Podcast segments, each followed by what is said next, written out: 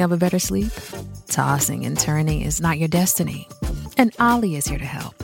Ollie invites you to sink into sweet, sweet slumber to improve your mental and physical health and overall wellness. More than just melatonin, Ollie's ingredients help you unwind your mind for a delightfully dreamy drift off.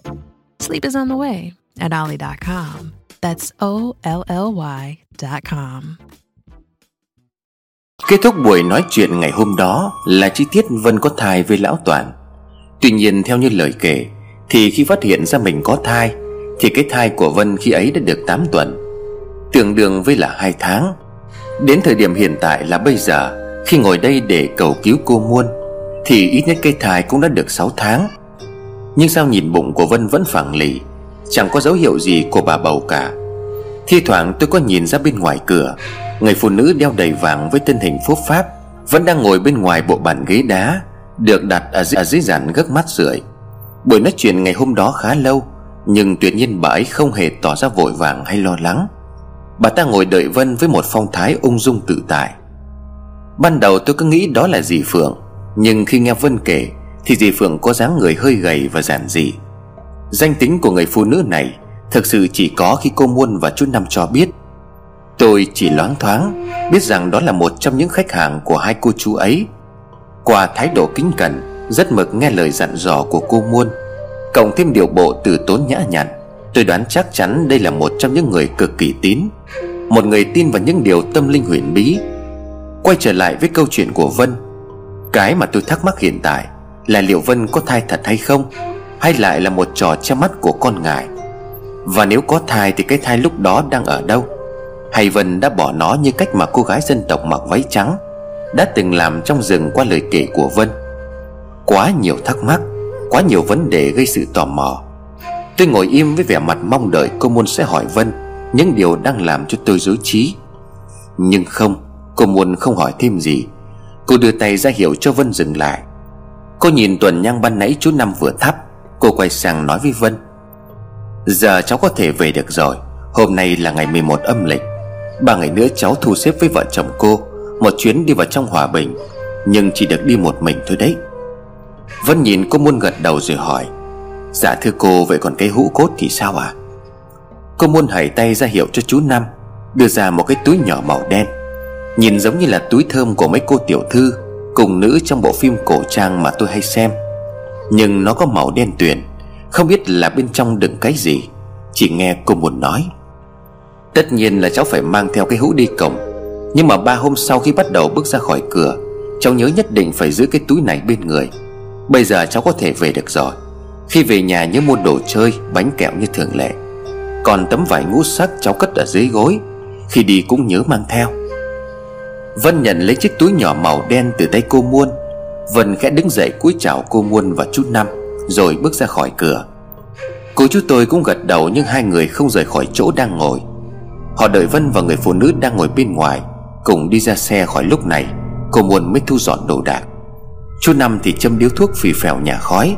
Đột nhiên chú Năm nói, Liệu có nguy hiểm quá không? Nếu bố không có giải được E rằng bản thân vợ chồng mình cũng sẽ gặp nguy hiểm.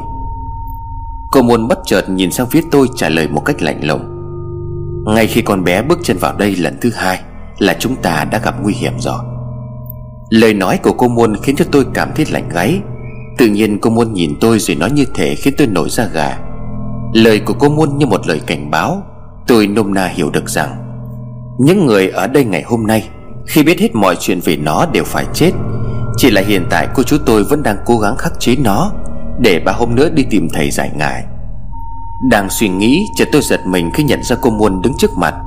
Trên tay cô là một chiếc túi đen nhìn bề ngoài giống hệt cái túi của Vân lúc nãy. Nhưng nó toát ra một mùi thơm khá dễ chịu. Tôi không biết cái của tôi và Vân có giống nhau hay không, Nhưng cô muốn nói. Trong nhớ từ bây giờ đến khi cô chú về, Không được bỏ cái túi này ra. Kể cả là đi tắm, Nhớ kỹ lời của cô. Lúc nào cũng phải đeo bên mình Và không được mở ra xem bên trong có cái gì. Tất cả đợi đến khi cô chú trở về.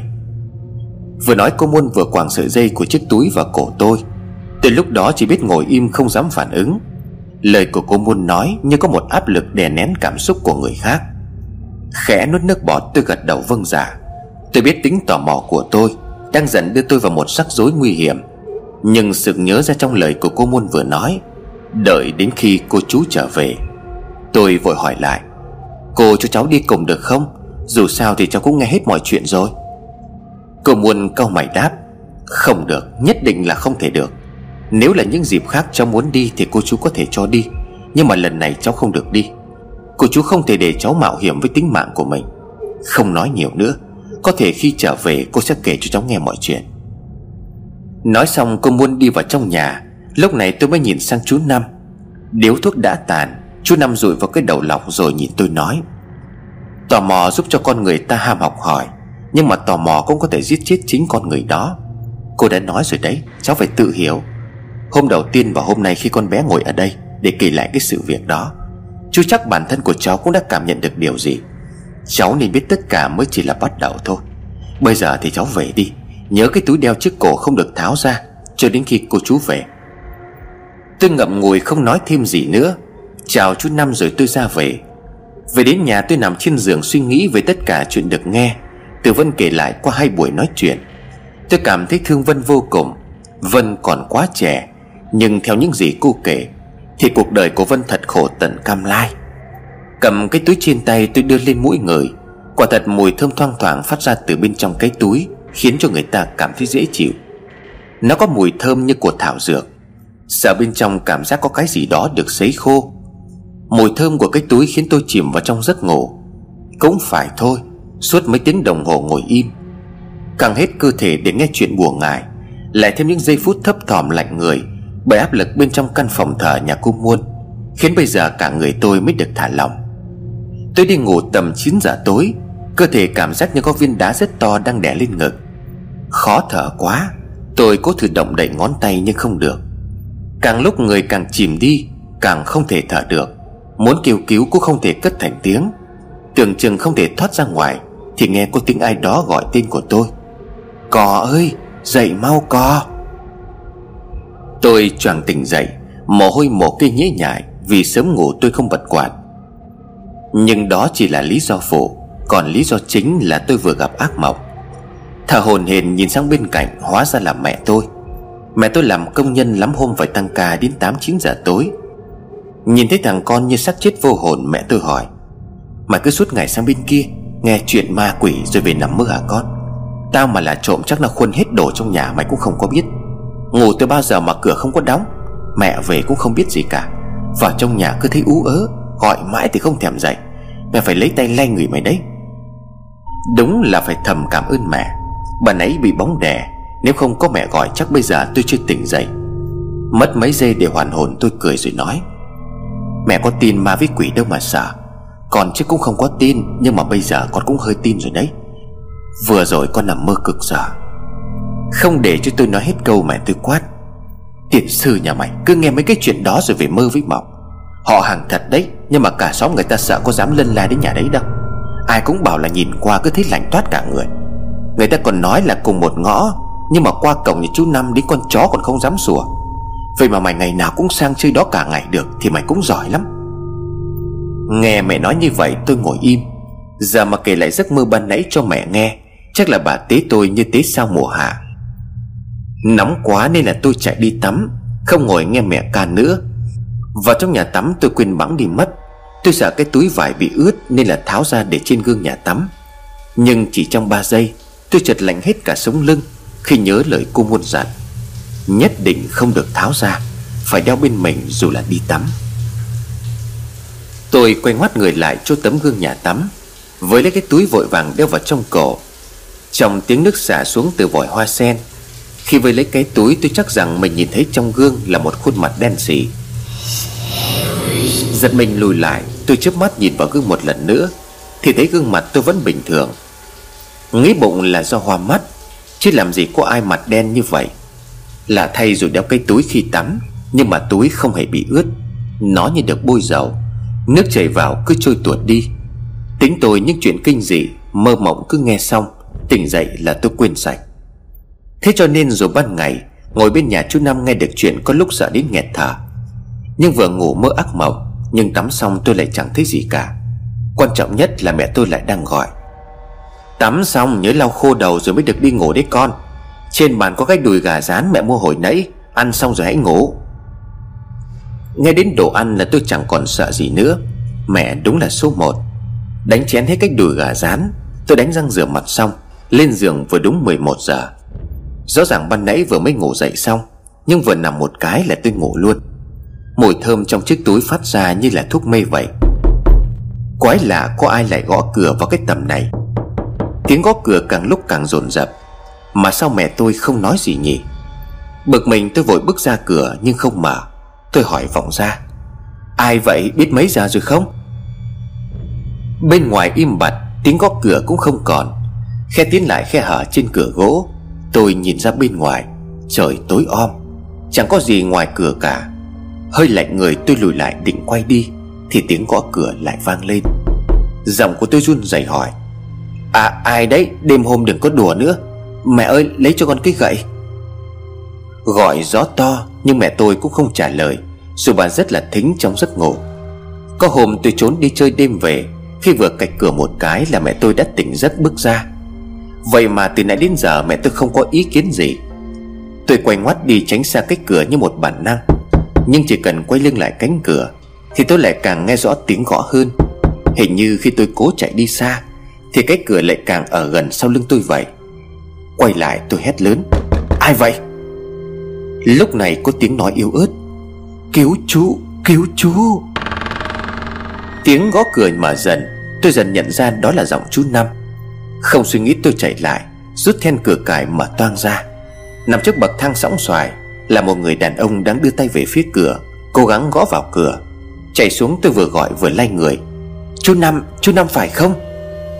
Tay tôi bể bít máu Lật người đó lại thì tôi hoảng hồn. Cái đầu với thân người đó đã không còn dính lính nhau. Nhìn kỹ lại tôi nhận ra trên người này Là bộ quần áo chú Năm hay mặc. Quá sợ hãi tôi hét lớn Mẹ, mẹ ơi! Trên tay từ lúc đó sợ đến không còn nhấc nổi. Cái đầu vẫn nằm úp mặt xuống đất. Tôi cố gắng lết ra khỏi cái xác. Toàn thân tôi run rẩy, Vẫn cố gắng gọi mẹ trong vô vọng. Tôi nhìn xuống cổ mình chẳng thấy cái túi đen đâu nữa. Nó đã biến mất hay rơi từ lúc nào. Nuốt nước bọt, Trong đầu của tôi nghĩ đủ thứ. Là cái xác cụt đầu nằm đây, Thì nãy ai gõ cửa? Cụt đầu sao lại có giọng của chú Năm cất lên? Nhìn chằm chằm vào cái xác, Tôi sợ bây giờ nó mà động đậy. Chắc tôi ngất ra để mất. Và điều tôi đang nghĩ đã trở thành sự thật. Tôi kinh hãi khi nhìn thấy trên bậc xuống Là cái đầu nãy giờ vẫn đang nằm úp mặt xuống. Hình như nó đang động đậy. Dù rất sợ nhưng không hiểu tại sao, Tôi không thể nhắm mắt lại. Đột nhiên cái đầu từ từ quay ngửa ra, Cái đầu máu me ướt sũng cả tóc. Dù có máu nhưng tôi nhận ra đó là khuôn mặt của chú Năm. Đúng là chú Năm thật rồi, Chú Năm đã bị giết. Rồi chặt đứt đầu ngay trước cửa nhà tôi. Chưa dừng lại ở đó, Khi tôi cố nhìn lại cái đầu để xác nhận là mình sai, Thì một điều gây rợn đang diễn ra. Cái đầu của chú Năm bỗng dưng mở trừng mắt, Nhìn về phía tôi nhoẻn miệng cười một cách kinh dị. Tôi gào lên, Mẹ ơi, cô muốn ơi, cứu con! Đang trong lúc sợ hãi tột độ, Tôi chợt nhận thấy có một bàn tay ai đó chạm vào người và khẽ gọi, Có, dậy đi! Hôm nay làm sáng mà bây giờ vẫn còn ngủ sao? Dậy nhanh. Mở tròn mắt nhìn lên trần nhà, Tôi thở một hơi thật dài, Vì những điều kinh hoàng vừa xảy ra chỉ là một giấc mơ. Vẫn là bà mẹ không sợ quỷ, Vừa kéo tôi ra khỏi giấc mơ chết chóc. Mẹ thấy tôi chưa tỉnh hẳn Bà tiếp tục mắng. Lại nằm mơ thấy cái gì nữa sao? Từ tối qua đến giờ mày cứ bị làm sao đấy hả con? Ngủ mà chân tay cua lung tung, Mồm nghiến răng ken két. Dậy đi làm đi. Hôm qua ăn xong Mồm còn nói là con chuyển sang làm sáng rồi. Dậy đi làm nhanh đi con, Ngủ từ sớm đến giờ vẫn còn mơ màng. Tôi vội bật dậy, Đúng là hôm nay tôi chuyển ca làm sáng từ 7 giờ 30 Cho đến 2 giờ 30 chiều. Nhìn đồng hồ chỉ còn 20 phút nữa, Tôi chỉ kịp đánh răng rửa mặt, Rồi thay cái quần dài chào mẹ tôi phóng xe đi mất. Trên đường đi làm, Tôi nghĩ lại một giấc mơ đêm qua, Một giấc mơ như thật. Giấc mơ rõ nét đến từng chi tiết. Từ bé đến giờ Tôi chưa bao giờ mơ một giấc mơ đáng sợ như vậy. Có khi nào tôi bị ma ám thật không? Nhưng tôi cố chấn tĩnh an mình Với lý do các cụ thường nói. Ngày nghĩ gì nhiều Thì đêm sẽ nằm mộng điều đó. Có lẽ câu chuyện đầy kinh dị của Vân Đã ám ảnh tâm trí của tôi, Để rồi khi ngủ nằm mơ màng đến những chuyện hồn ma bóng quế, Ma quỷ chặt đầu để móng me. Nhưng có một điều tôi không thể tự lừa dối mình. Đó là chỉ trong một buổi tối, Tôi lại nằm mơ hai giấc mơ giống nhau. Trong giấc mơ buổi tối, Tôi thấy cô Muôn bị chết bởi một chiếc xe cắn nát người. Còn giấc mơ sau đó, Tôi thấy chú Muôn bị chặt cột đầu ngay trước cửa nhà mình. Không lẽ đó là điểm giữ Vừa đi xe vừa nghĩ, Tôi giật mình khi nhìn trước mặt là một chiếc ô tô Đang lấn làn xin vượt đi ngược chiều. Chiếc ô tô đang bấm còi inh ỏi. Vội lách vào lề đường, Tôi kịp định thần khi may mắn làm sao, Tôi không bị tai nạn. Chậm một chút nữa thôi, Thì người bị xe cán nát trong mơ là tôi, Chứ không phải là cô Muôn nữa rồi. Chiếc xe phóng vụ qua như một lời cảnh báo, Hình như đã bước một chân qua khỏi vạch an toàn. Lấy lại bình tĩnh, Tôi quay ra chửi động, Mặc dù chiếc xe âm hồn kia đã bất hút từ lúc nào. Tổ cha mày, Đâm vào đâu chết cả họ nhà mày đi. Chửi cho nó xả bực, Chứ nó đâm vào đâu chết thật Thì tôi lại mừng quá. Tất nhiên đến chỗ làm tôi muộn 5 phút, Lăn tay xong ông trưởng ca nhìn tôi rồi hỏi, Mặt mày làm sao u ám thế hả cháu? Mất ngủ hay sao mà mặt mũi thất sắc thế kia? Có bao giờ đi làm muộn thế này đâu, Mà sao hôm nay lại đến trễ thế? Tôi cười trừ gãi đầu rồi đáp, Tại cháu quên không đặt báo thức chú hả? Nói xong tôi vội chạy đi thay quần áo đổi ca cho một anh. Chắc đang bực vì hôm nay bị thái ca muộn. Chưa bao giờ đi làm, tôi lại chỉ muốn về nhà ngay như bây giờ. Tôi muốn chạy sang nhà chú Năm Để kể cho cô chú về giấc mơ ám ảnh ngày hôm qua. Càng nóng ruột hơn khi tôi gọi điện thoại, Chú Năm không bắt máy. Cả buổi sáng hôm đó, tôi như ngồi trên đống lửa, Đứng ngồi không yên, Cứ thấp thà thấp thỏm. Cơm ăn còn không ngon, Tôi không tin vào mơ mộng, Nhưng có những thứ nghe kể về chuyện ngải mộng. Khiến cho tôi nửa ngờ nửa tin. Không phải tự nhiên một thằng chẳng bao giờ mơ đến ma quỷ như tôi, Lại nằm mơ liền một lúc hai giấc mơ đáng sợ. Chắc chắn nó phải có điểm gì đó, Hoặc tôi đã suy nghĩ quá nhiều. Nhưng tại sao chú Năm lại không nghe điện thoại? 2 giờ 30 chiều, Khi xe ô tô vừa chở nhân viên làm ca chiều đến, Tôi bỏ lên phòng thay đồ quần áo rồi chạy xuống lăn tay. Chỉ kịp ới một tiếng với chú trưởng ca Nhà cháu có việc gấp, Nãy gặp anh B trên phòng thay đồ. Cháu bàn giao hết rồi, Cho cháu về sớm mấy phút. Các trường chưa kịp gật đầu, Thì tôi đã chạy ra bãi lấy xe phóng mất. Vừa đến nhà vừa đúng 3 giờ. Mẹ tôi đã đi làm nên bây giờ nhà không có ai. Cho xe vào trong nhà, tôi đóng cửa chạy sang nhà chú Năm. Cổng không khóa, Nhưng nhà đóng cửa im ỉm. Con chó chạy ra mừng tôi tuyệt nhiên không sủa tiếng nào. Căn nhà rộng rãi không một tiếng động. Chẳng biết cô Muôn với chú Năm có nhà hay không. Tôi gọi to nhưng không ai trả lời. Gió thổi nhẹ lay động tiếng lá của dàn gác trước cửa. Tôi ngồi xuống nơi bộ bàn ghế đá nghĩ bụng. Sao thế bảo hẹn ba hôm nữa mới đi cơ mà? Sao hôm nay lại không có ai ở nhà thế? Xà vào ấm trà để trên bàn, Nước vẫn còn hơi ấm. Chú Năm cũng hay có thói quen ăn cơm xong, Ra đây ngồi nhâm nhi chén trà. Có hai chiếc chén còn vương lại giọt trà nơi đáy chén. Chẳng lẽ hai cô chú vừa có khách? Nhìn ấm trà tôi thở phào với giấc mơ đêm qua, Chỉ là một điều vớ vẩn.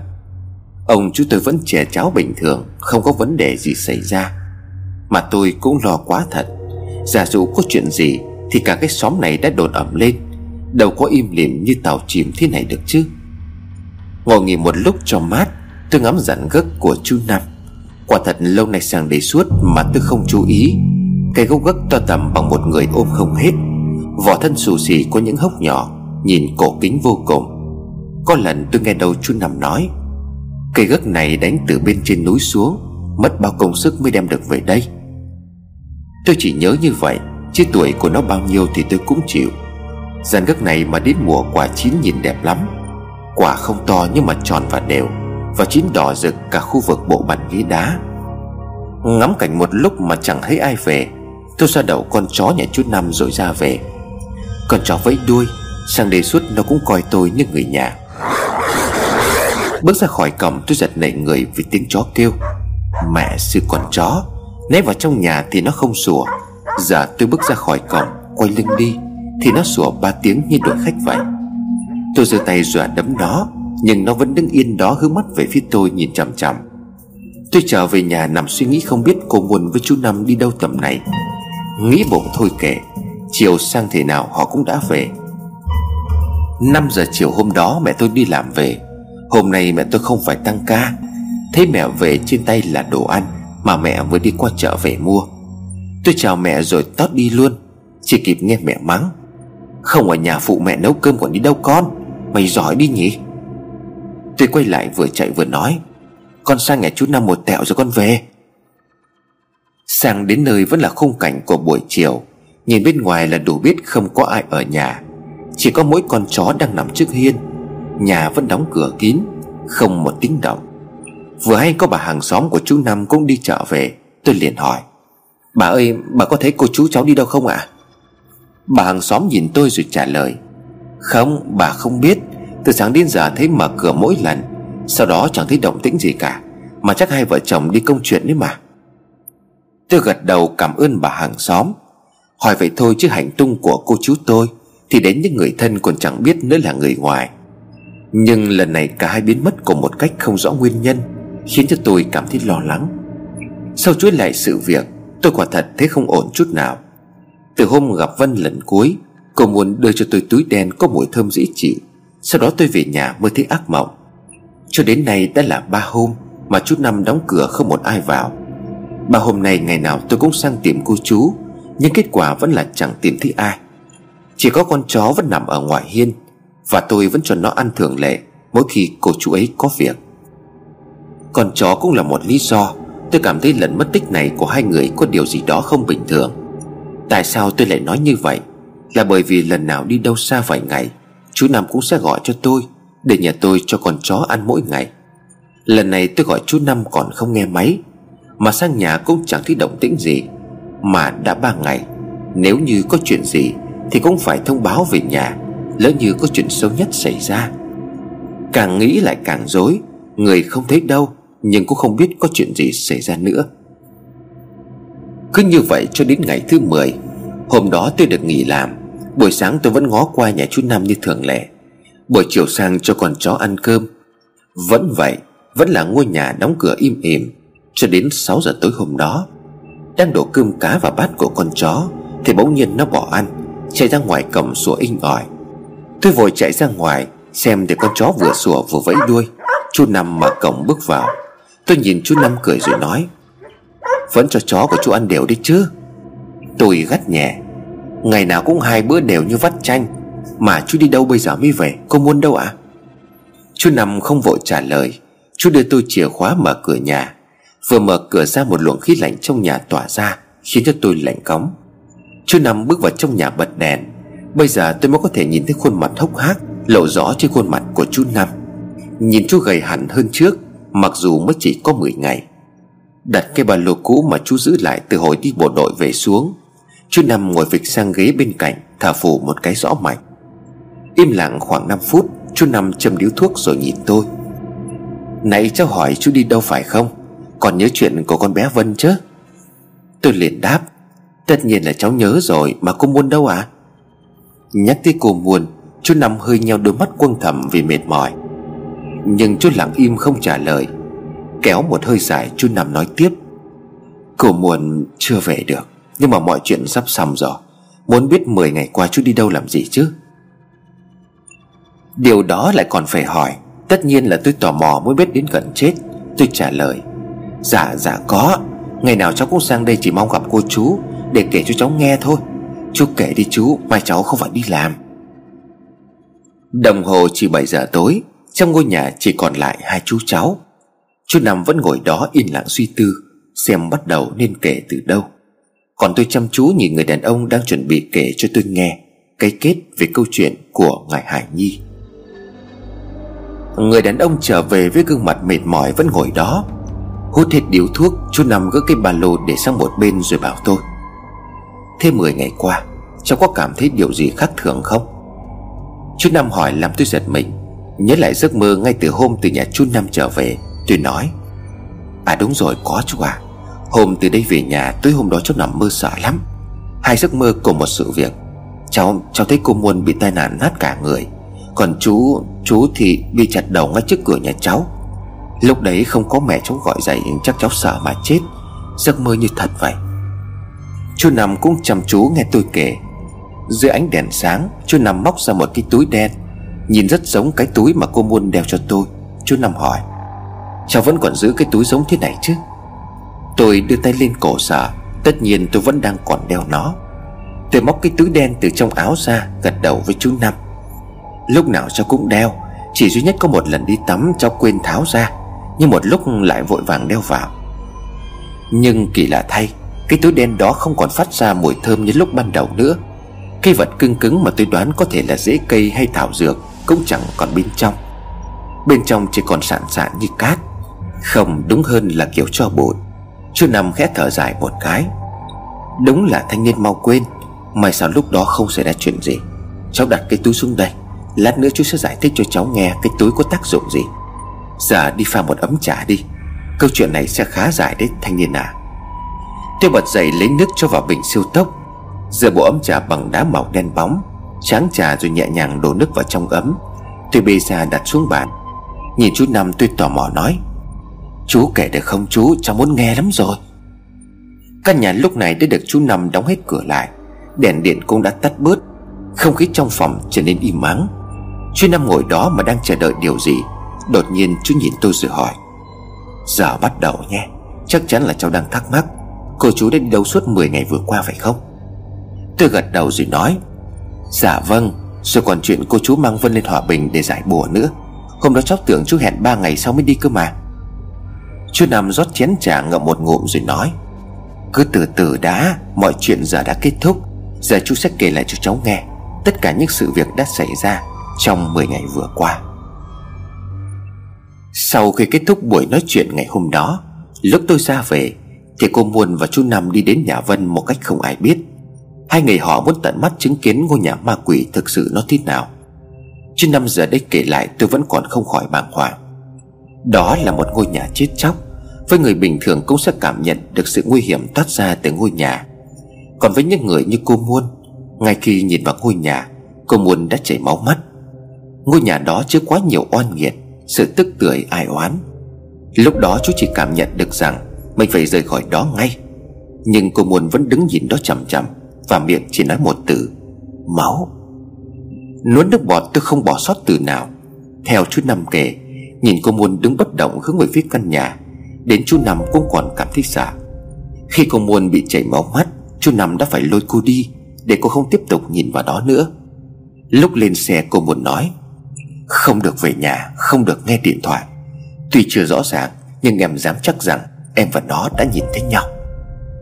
Lau giọt máu đang chảy xuống từ bên mắt trái, Cô Muôn và chú Năm lưỡng lự. Vậy còn chuyện dài ngày thì sao? Cô Muôn trả lời, Anh cứ yên tâm, Ba ngày nữa sẽ có người đưa cháu Vân lên hòa mình. Em đã có dự liệu từ trước, Mình không thể tiếp xúc với cô bé ở bên ngoài được. Rất nguy hiểm, Hiện tại có người phụ nữ đưa cô bé đến nhà chúng ta hai lần vừa rồi. Nếu không nhanh chóng giải ngại Thì người đó cũng sẽ gặp nguy hiểm. Thời gian gấp rút lắm rồi, Hai vợ chồng mình phải đến gặp bố em ngay trong ngày mai. Vậy là ngay trong tối hôm đó, Cô Muôn với chú Năm đã không trở về nhà, Mà đi thẳng vào trong hòa bình Để gặp thầy giải ngại cũng là bố của cô Muôn. Chú Năm kể, Tối hôm đó chú phải lái xe đến nửa đêm Để đưa cô Muôn vào tận trong bản. Đường xá thì đồi núi sâu hùn hút, Chú không dám đi nhanh. Nhưng cô muốn cứ chừng mắt nói nào là nhanh lên, Nó sẽ bám theo mất. Chưa cảm giác cô mày đang cố gắng chống chọi với một thứ gì đó rất nguy hiểm. Chưa bao giờ cô muốn lại tỏ ra lo lắng như vậy. Đồng hồ chỉ 23 giờ 52 phút, Cũng là lúc cô chú đi được vào trong nhà của thầy A Cố. Cái tên A Cố là người sống trên bản Mường A Táo, Gọi thầy theo cách gọi của dân bản địa. Trên này người ta gọi là thầy Mo A Cố. Thầy Mo ám chỉ những người làm bùa phép Điều khiển âm binh. Mọ A Cố năm nay cũng đã gần 100 tuổi. Người thì nói mò năm nay 90 Người thì lại nói là 97 Người thì lại bảo là hơn 100 Chẳng ai biết tuổi thật của mọ A Cố là bao nhiêu. Họ chỉ biết từ hồi ông bà họ còn là thanh niên, Thì họ đã chuyển tay nhau với thứ gọi là bùa yêu từ thầy mọ A Cố. Dân làng cũng chuyển tay nhau mỗi khi cô muốn dẫn người dưới xuôi lên Với những câu quen thuộc. Lại có người lên đây để giải quyết ân oán dưới kia đây mà. Hay là khi họ gặp những người mặt mũi xám xịt, Cơ thể yếu đuối, Mò cố mà không giải được thì chỉ có chết. Nói như vậy để các bạn hiểu, Từ luyện ngài đến giải bùa, Danh tiếng của Mọ A Cố đã lan truyền ngay trong những câu chuyện thường ngày Của người dân ở đây. Quay trở lại câu chuyện với chú Năm. Sau khi chú Năm đỡ cô Muôn đến gần cửa, Chưa kịp gọi thì thầy Mo cũng là bố vợ của chú Năm, Đã đứng đó đợi sẵn từ lúc nào. Đưa cô Muôn vào bên trong, Cũng là lúc cô Muôn đổ gục xuống đất. Thầy mò như đã chuẩn bị từ trước. Ông lấy bát nước màu vàng nhạt Đặt sẵn trên bàn nói với chú Năm Mày đỡ vợ mày ngồi đây, Cho nó uống cái này vào. Ngồi một giấc sẽ tỉnh lại thôi. Có chuyện gì? Xác chưa vào đến nhà mà hồn đã gõ cửa thế này. Không tự nhiên mà con muôn nó lại bị át mất phần hồn đâu. Chú năm sau khi cho cô muôn uống thứ nước màu vàng ấy xong, Thì đặt cô nằm trên chiếc giường tre. Tiếp đó chú ra cảnh bếp lửa đang cháy Với những tiếng củi đang nổ lép bép.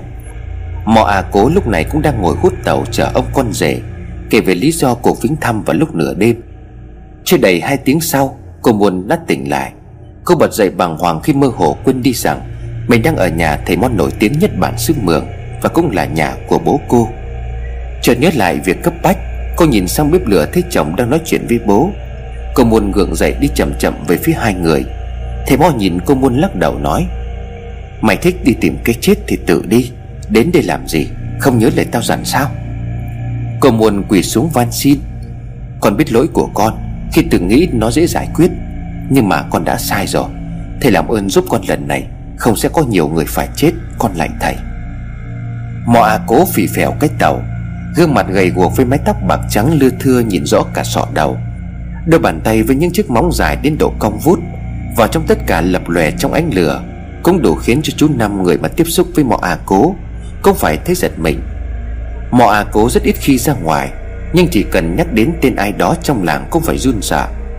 Run sợ vì tài làm bùa ngài là chắc chắn, Nhưng với những ai đã từng thấy thầy Mo A Cố Thì họ sẽ cảm thấy sợ hãi Với gương mặt của thầy Mo hơn.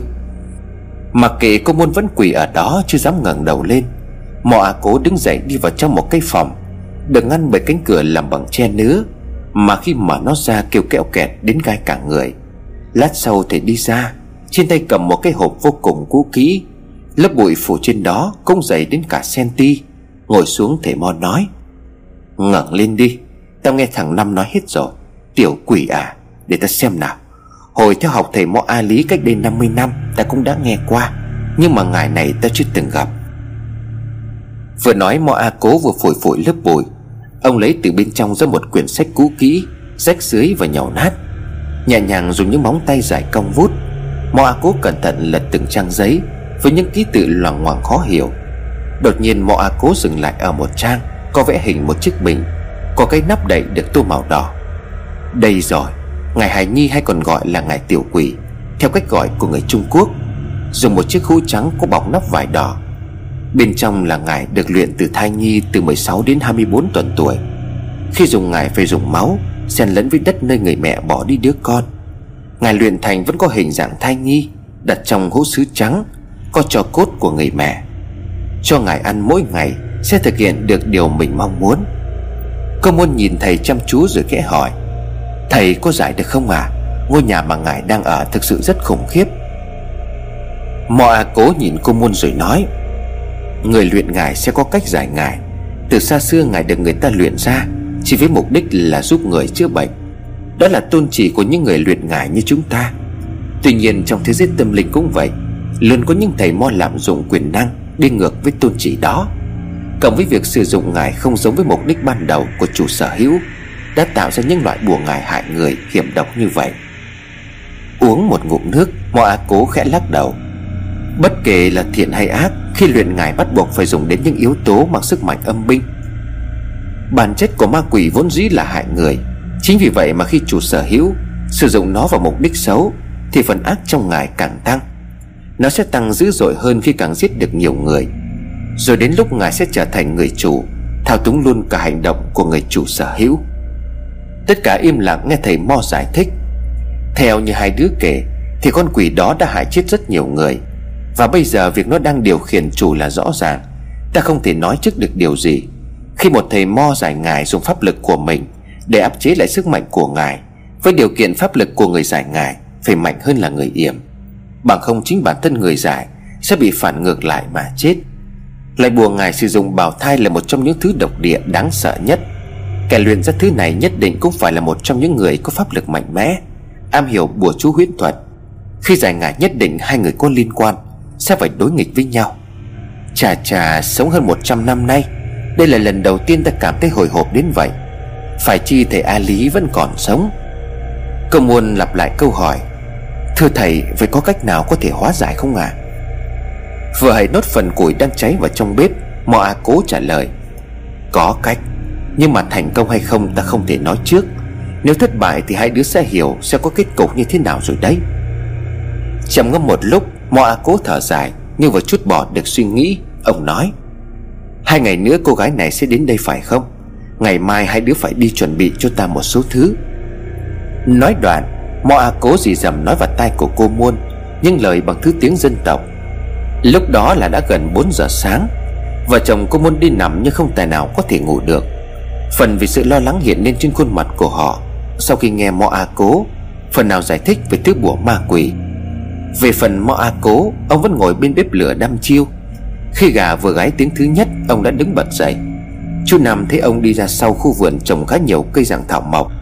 Trời đã tầm mờ sáng, Chú Năm không nhìn rõ Mò A Cố đang hì hục đào cái gì. Chỉ biết rằng sáng ngày hôm sau Mò A Cố bê một vật gì đó được phủ một tấm vải đen, Đặt vào một cái hòm rồi đóng kín lại. Trên cái hòm chỉ còn duy nhất một cái lỗ hình tròn, Không hiểu để làm gì. Vợ chồng cô Muôn cũng không dám hỏi, Chỉ lặng lẽ đi sâu vào bên trong bàn. Nơi mà mỗi ngôi nhà cách nhau đến cảng cây số Để tìm mua những thứ mà Mo A Cố đã dặn. Hai người đi đến tầm mà tối mới trở về. Bước vào trong nhà, Họ thấy Mo A Cố đang ngồi giữa nhà Với một cái hòm bí ẩn phía trước. Cậu muốn ngàn chú năm không được phát ra tiếng động. Cả hai chôn chân nhìn thấy A Cố, Đang cầm con dao sắc lẹm cứa máu từ trong lòng bàn tay của mình, Để nhỏ qua chiếc lỗ trên cái hòm. Không khí trong căn nhà trao đảo. Cảm giác một áp lực lớn đang dần bóp chặt tim của những người đang chứng kiến. Áp lực đó chỉ dừng lại Khi những giọt máu từ trong lòng bàn tay của A Cố ngừng chảy. Chùm một tấm vải đỏ che lại cái lỗ, Mò A cố xoa một thứ bột gì đó màu đen vào trong lòng bàn tay, Mồm lẩm bẩm thần chú. Tất cả đều trở lại bình thường. Quay ra phía cửa, Mò A cố nhìn vợ chồng cô Muôn rồi hỏi, Có tìm được những thứ ta bảo không? Cô Muôn chỉ gật đầu không dám cất lời, Mò A cố tiếp tục Mang nó ra sau vườn, sau nhà. Thả ở đó không cho ăn uống gì. Cô Muôn vội vàng làm theo lời bố. Chú Năm vẫn đứng đó nhìn chăm chăm. Bất chợt chú giật mình, Bởi giọng nói như thét của mọ A cố. Đừng đứng nhìn như vậy, Mày muốn chết sao? Như bừng tỉnh, chú Năm vội chạy theo cô Muôn. 12 giờ đêm hôm đó, Mọ A cố giải mũi trắng thành vòng tròn. Chính giữa là ông và cái hòm kỳ quái. Ông đuổi vợ chồng cô Muôn vào gian trong. Đừng để phát ra tiếng động. Cả hai đứng nép sau cánh cửa tre Để nhòm qua khe cửa không dám thở mạnh. Ban đêm không khí tĩnh mịch dưới ánh đèn dầu lập lòe Chỉ có tiếng chuông Tiếng lẩm bẩm niệm những câu vô cùng khó hiểu của thầy Mo A Cố. Bỗng nhiên trong cái hòm có tiếng lộc cộc, Càng lúc cái hòm càng rung động mạnh mẽ Như thể bên trong có vật gì đó muốn thoát ra ngoài. Mo A Cố càng lúc càng lẩm bẩm thật nhanh Cái hòm càng rung chuyển càng dữ dội. Tiếng chiếc roi da bọc vải đỏ sườn cũ, Đã được nhúng qua một thứ nước gì đó, Liên tục được quất thẳng vào trong chiếc hòm. Cái tinh mệnh đêm khuya khiến cho con người ta có thể nghe thấy từng tiếng động nhỏ của lá cây bên ngoài. Bây giờ vợ chồng của cô Muôn đang nghe rõ từ trong cái hòm, Phát ra những tiếng riêng rỉ, Những tiếng rít Những tiếng kèn kẹt như bên trong, Có người cầm mảnh sành cứ vào thành hòm. Một loại âm thanh nghe ai cũng phải nổi ra gà. Mọ à cố vẫn chưa dừng lại. Ông vẫn tiếp tục cầm rách quất mạnh vào chiếc hòm. Cho đến lúc những âm thanh kỳ lạ biến mất, Cái hòm cũng không còn động đậy nữa. Nhưng ở đáy hòm dì ra một thứ nước xiển xệt màu máu, Nhưng có màu đen. Lúc này ngọn roi trên tay của Mo A Cố mới dừng lại. Dán bốn lá bùa màu vàng, Có những ký tự loằng ngoằng vào bốn phía cái hòm. Mo A Cố khai lật tấm vải đỏ che cái lỗ trên hòm ra. Tấm vải vừa được mở ra, Thì trong cái hòm xuất hiện một làn sương màu trắng, Bay lên rồi tan biến ngay lúc đó. Mọa Cố dùng tay gõ vào chiếc thùng ba tiếng. Sau đó ông lại tiếp tục cảnh tượng lúc ban ngày đó, là cầm con dao rạch một đường sâu vào trong lòng bàn tay. Máu tiếp tục chảy vào cái lỗ nhỏ trên chiếc hòm. Lần này máu chảy nhiều hơn và lâu hơn. Có lúc chú Năm cảm thấy không ổn, Vì mõ A Cố đang mất quá nhiều máu. Cô Muôn nhận thấy vội ghi chặt chú Năm lại. Một lát sau, máu từ trong lòng bàn tay của A Cố ngừng chảy. Đôi bàn tay thầy Mo khẽ đưa lên run rẩy. Ông che tấm vải đỏ lại. Thứ bột đen đó lại tiếp tục được xoa vào bàn tay. Lần này không thấy ông niệm chú nữa. Ông với tay ra hiệu cho vợ chồng cô Môn đi ra. Hai người tiến lại gần ông nói Chuyển cái hòm này vào gần đầu giường của ta. Chỉ sau một ngày một đêm, Mà à cố dường như già đi đến chục tuổi. Những nếp nhăn trên khuôn mặt của ông nhiều lên trông thấy. Ông ngồi đó với mái tóc bạc lưa thưa ướt đẫm mồ hôi. Bàn tay của ông vẫn chưa ngừng run rẩy, Máu không chảy nữa. Nhưng còn đó là những ngón tay gầy guộc, Chỉ còn lại da và xương. Đưa tay lên lau mồ hôi cho bố vợ, Chú Năm nhận ra những sợi tóc bạc của ông Đang dần rụng và dính vào tay của mình. Câu chuyện của chú Năm kể mới được phần đầu tiên, Nhưng khiến cho tôi vô cùng tò mò. Rót cho chú một chén trà tôi hỏi, Liệu thầy Mo có giải được ngài không ạ? À? Chú Năm nhấp chén nước rồi khẽ giơ tay. Im lặng nghe ta kể tiếp, Cái gì cũng phải có nguyên nhân của nó. Lúc nhìn chú cũng thắc mắc như vậy, Nhưng mà tuyệt nhiên không dám hỏi. Câu chuyện được tiếp tục. Tiếp ngày sau đó nữa vào lúc 12 giờ trưa Và 12 giờ đêm, Mòa cô vẫn cắt máu nhỏ vào trong cái hòm. Chỉ có điều những lần này không còn khó khăn như trước. Mọi thứ diễn ra rất nhẹ nhàng. Chỉ sau ba nén nhang mọi việc kết thúc, Và rồi cái ngày mà Vân đặt chân đến bản cũng đến, Đó là một buổi sáng ngày 15 Một cô gái được đệ tử của Mò A Cố đón tận tới bên ngoài bản Bước vào trong làng khiến cho những người ở đó, Ai cũng phải kiêng rẻ lùi lại Mỗi khi cô bước đến gần. Hình như người dân tộc, Ít nhiều ai cũng có một chút cảm nhận về bùa ngải. Vân bước vào trong làng với trang phục áo sơ mi trắng, Quần bò sư viên lịch sự, Mái tóc dài đen nhánh xõa ngang lưng, Gương mặt thanh tú, Nhưng người dân trong bản đều nhìn cô với ánh mắt rẻ chừng. Không có lẽ họ rẻ chừng với cái ba lô Mà cô đang đeo ở trên vai. Vợ chồng cô muôn không được xuất hiện khi đón Vân. Việc vẫn xảy ra bình thường, Chỉ đến khi đệ tử dẫn đường của thầy Mo A Cố Đưa Vân đến trước cửa nhà thầy Mo. Bỗng nhiên Vân khựng lại, Người phụ nữ đi cùng Vân lúc đó chính là dì Phượng. Cô không khỏi kinh hãi, Khi đột nhiên mắt của Vân chuyển thành màu đỏ. Vân đưa tay bóp cổ dì Phượng, Nhưng bị người đệ tử của thầy Mo tạt một thứ nước màu đỏ sậm, Có mùi khá nồng và tanh vào mặt. Vân gục xuống đất dãy rủa, Lúc này cô Muôn và chú Năm từ trong nhà chạy ra. Họ dùng những sợi dây thừng đỏ như được nhuộm qua máu và trói Vân lại. Vân gào thét Cô rú lên những tiếng hãi hùng. Dì Phượng đau đớn nhìn cháu gái bị mọi người trói lại. Phải rất khó khăn họ mới đưa được Vân vào bên trong ngôi nhà của thầy Mo A Cố. Xung quanh căn nhà đã được răng đầy đủ các loại dây Có gắn bùa chú chẳng chịt. Càng tiến sâu vào bên trong Vân càng tỏ ra đau đớn quằn quại. Mắt của Vân dì từng giọt máu Cô gào thét. Thả tao ra, thả tao ra Tao sẽ giết tất cả bọn mày. Vân bị đặt xuống giữa nhà, Bên trong vòng tròn nơi có bốn bức tượng đồng đen Được đặt ở bốn phía. Vòng tròn được vẽ bằng máu chó, Có dải mối trắng bên trên. Thầy Mõ A Cố ngồi xuống bục cao nhìn xuống. Ông lầm nhầm đọc mấy câu thần chú, Khiến cái lạnh lùa vào khắp căn phòng. Bầu không khí trở nên lạnh lẽo âm u. Cô muốn tiến lại gần chiếc ba lô của Vân, Lấy chiếc hũ sứ màu trắng bên trong, Đặt đối diện chậu nước trong vòng tròn. Phía bên kia là cái hòm gỗ kỳ bí. Mặc cho Vân đang dễ dụa đến rách cả da thịt Nơi cánh tay bị trói. Mọa cố bước vào vòng tròn, Tay cầm roi ra. Ông rút ra bốn sợi dây màu vàng óng Từ bốn bức tượng đồng đen, Buộc tất cả vào chiếc hũ sứ trắng. Đồng thời mở cái hòm bí ẩn Lấy ra một chậu cây có hình dạng thảo mộc. Lá dài to bản Xanh gì Ở chính giữa có một bông hoa năm cánh khá to màu trắng. Đoạn mọ cố gật đầu ra hiệu cho cô muôn Đưa vật tế vào bên trong buổi lễ trừ tà. Đó là một con gà màu trắng. Con gà được cô muôn đi vào tận trong rừng sâu tìm mua mang về.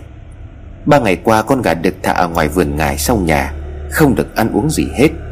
Nhưng hôm nay khi cô muôn bắt nó về để làm vật tế, Khi vào trong vườn cô không khỏi hốt hoảng, Khi bên dưới gốc cây ngải bị đào bới, Là xác những con rết to bằng ngón tay cái Bị mổ chỉ còn nửa thân. Con gà vào tay của mo A cố như bị yểm bùa, Nó nằm im một chỗ không hề cử động. Mọi người bên ngoài đóng kín các cửa, Dán bùa, Dùng máu chó với lại những nét nguệch ngoạc lên tất cả những tấm niếp trong ngôi nhà gỗ. Mọa cố khoác một chiếc áo vàng bắt đầu nghi lễ giải ngài lúc này vừa đúng 12 giờ trưa, mọi người ngồi hết sang một bên lo lắng, nhất là dì phượng, nhìn thấy cháu của mình đau đớn nằm đó, dãy rủa. Dì phượng không cầm nổi nước mắt.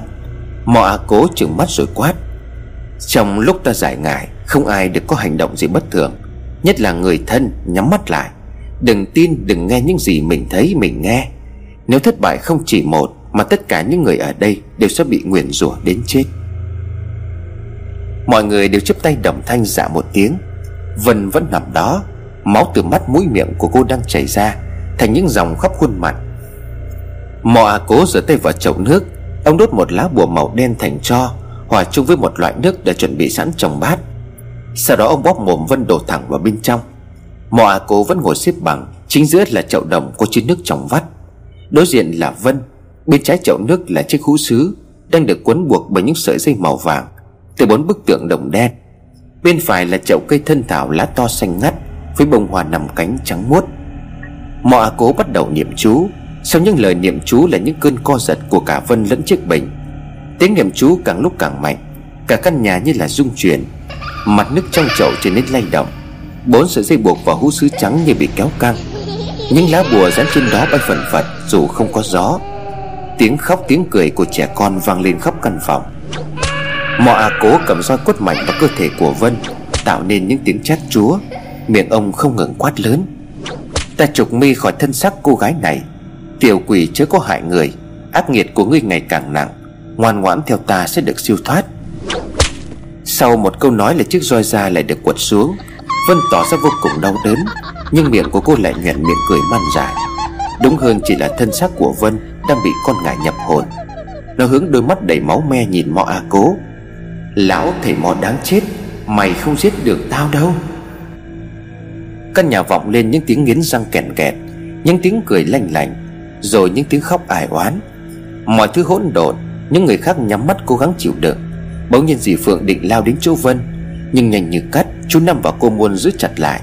Dì Phượng cũng gào thét quằn quại bên ngoài vòng tròn. Thả tôi ra, Cháu tôi nó đang cầu cứu tôi kìa, Con, Vân ơi! Trong mắt của dì Phượng nhìn thấy bây giờ Là khuôn mặt đứa cháu gái đáng thương, Đang ướt đẫm nước mắt. Cố nhìn về phía dì Phượng cất lên những tiếng yếu ớt.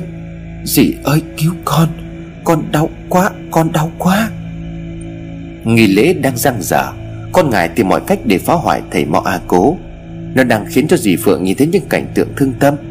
Cô muốn bút nếu để cho dì Phượng lao vào đó, Thì mọi chuyện sẽ hỏng hết. Sẵn những lá bùa lẫn máu chó vẫn còn đó. Cô muốn dúng bùa vào trong máu chó, Rồi dán vào chán của dì Phượng, Ghé sát tay của dì Phượng, cô nói nhỏ. Đừng tin những gì nó cho mình thấy, Tỉnh lại đi, Tỉnh lại đi.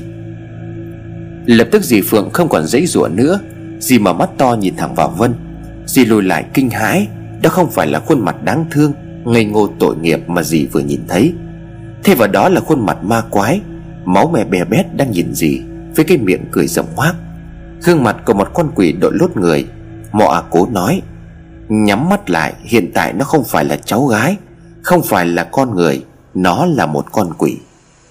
Bên ngoài trời lúc này mây đen kéo xám xịt, Sấm nổ vang trời cả một vùng, Gió càng lúc càng mạnh những ngọn nến trong nhà leo lét qua từng cơn gió lạnh, Mang theo hơi ẩm lùa vào bên trong. Chậu nước càng lúc càng rung động dữ dội. Cơ thể của Vân vẫn chịu đựng những cơn đòn roi Thì chiếc roi già quất xuống. Nhưng tuyệt nhiên không lấy có một vết bầm. Nụ cười ma mị của Vân dần biến mất. Thay vào đó là gương mặt lộ rõ vẻ đau đớn. Mọa cố vẫn một mực quát lớn, Ta trục xuất ngươi ra khỏi thân xác cô gái này. Theo ta sẽ được yên ổn, Bằng không sẽ muôn kiếp không được đầu thai. Vân gào lên trong đau đớn. Bố ơi, cứu con! Sau đó thân xác của Vân nằm bất động. Như chấp được thời cơ, Thì mọ à cố nhanh như cắt, Lấy tấm vải đỏ dùng che lỗ của chiếc hòm, Đặt lên chiếc hũ sứ trắng, Đồng thời ông hét lớn, Đưa con bé ra ngoài! Như chỉ chờ có như vậy, Chú Năm cùng cô Muôn lao đến, nhấc bổng Vân ra khỏi chiếc vòng tròn. Đồng thời đệ tử của thầy Mo dùng máu chó so lên khắp bàn tay, Bàn chân của Vân. Dì Phượng lúc này cũng đã đỡ lấy Vân Làm những giọt máu đang chảy nơi mắt mũi miệng.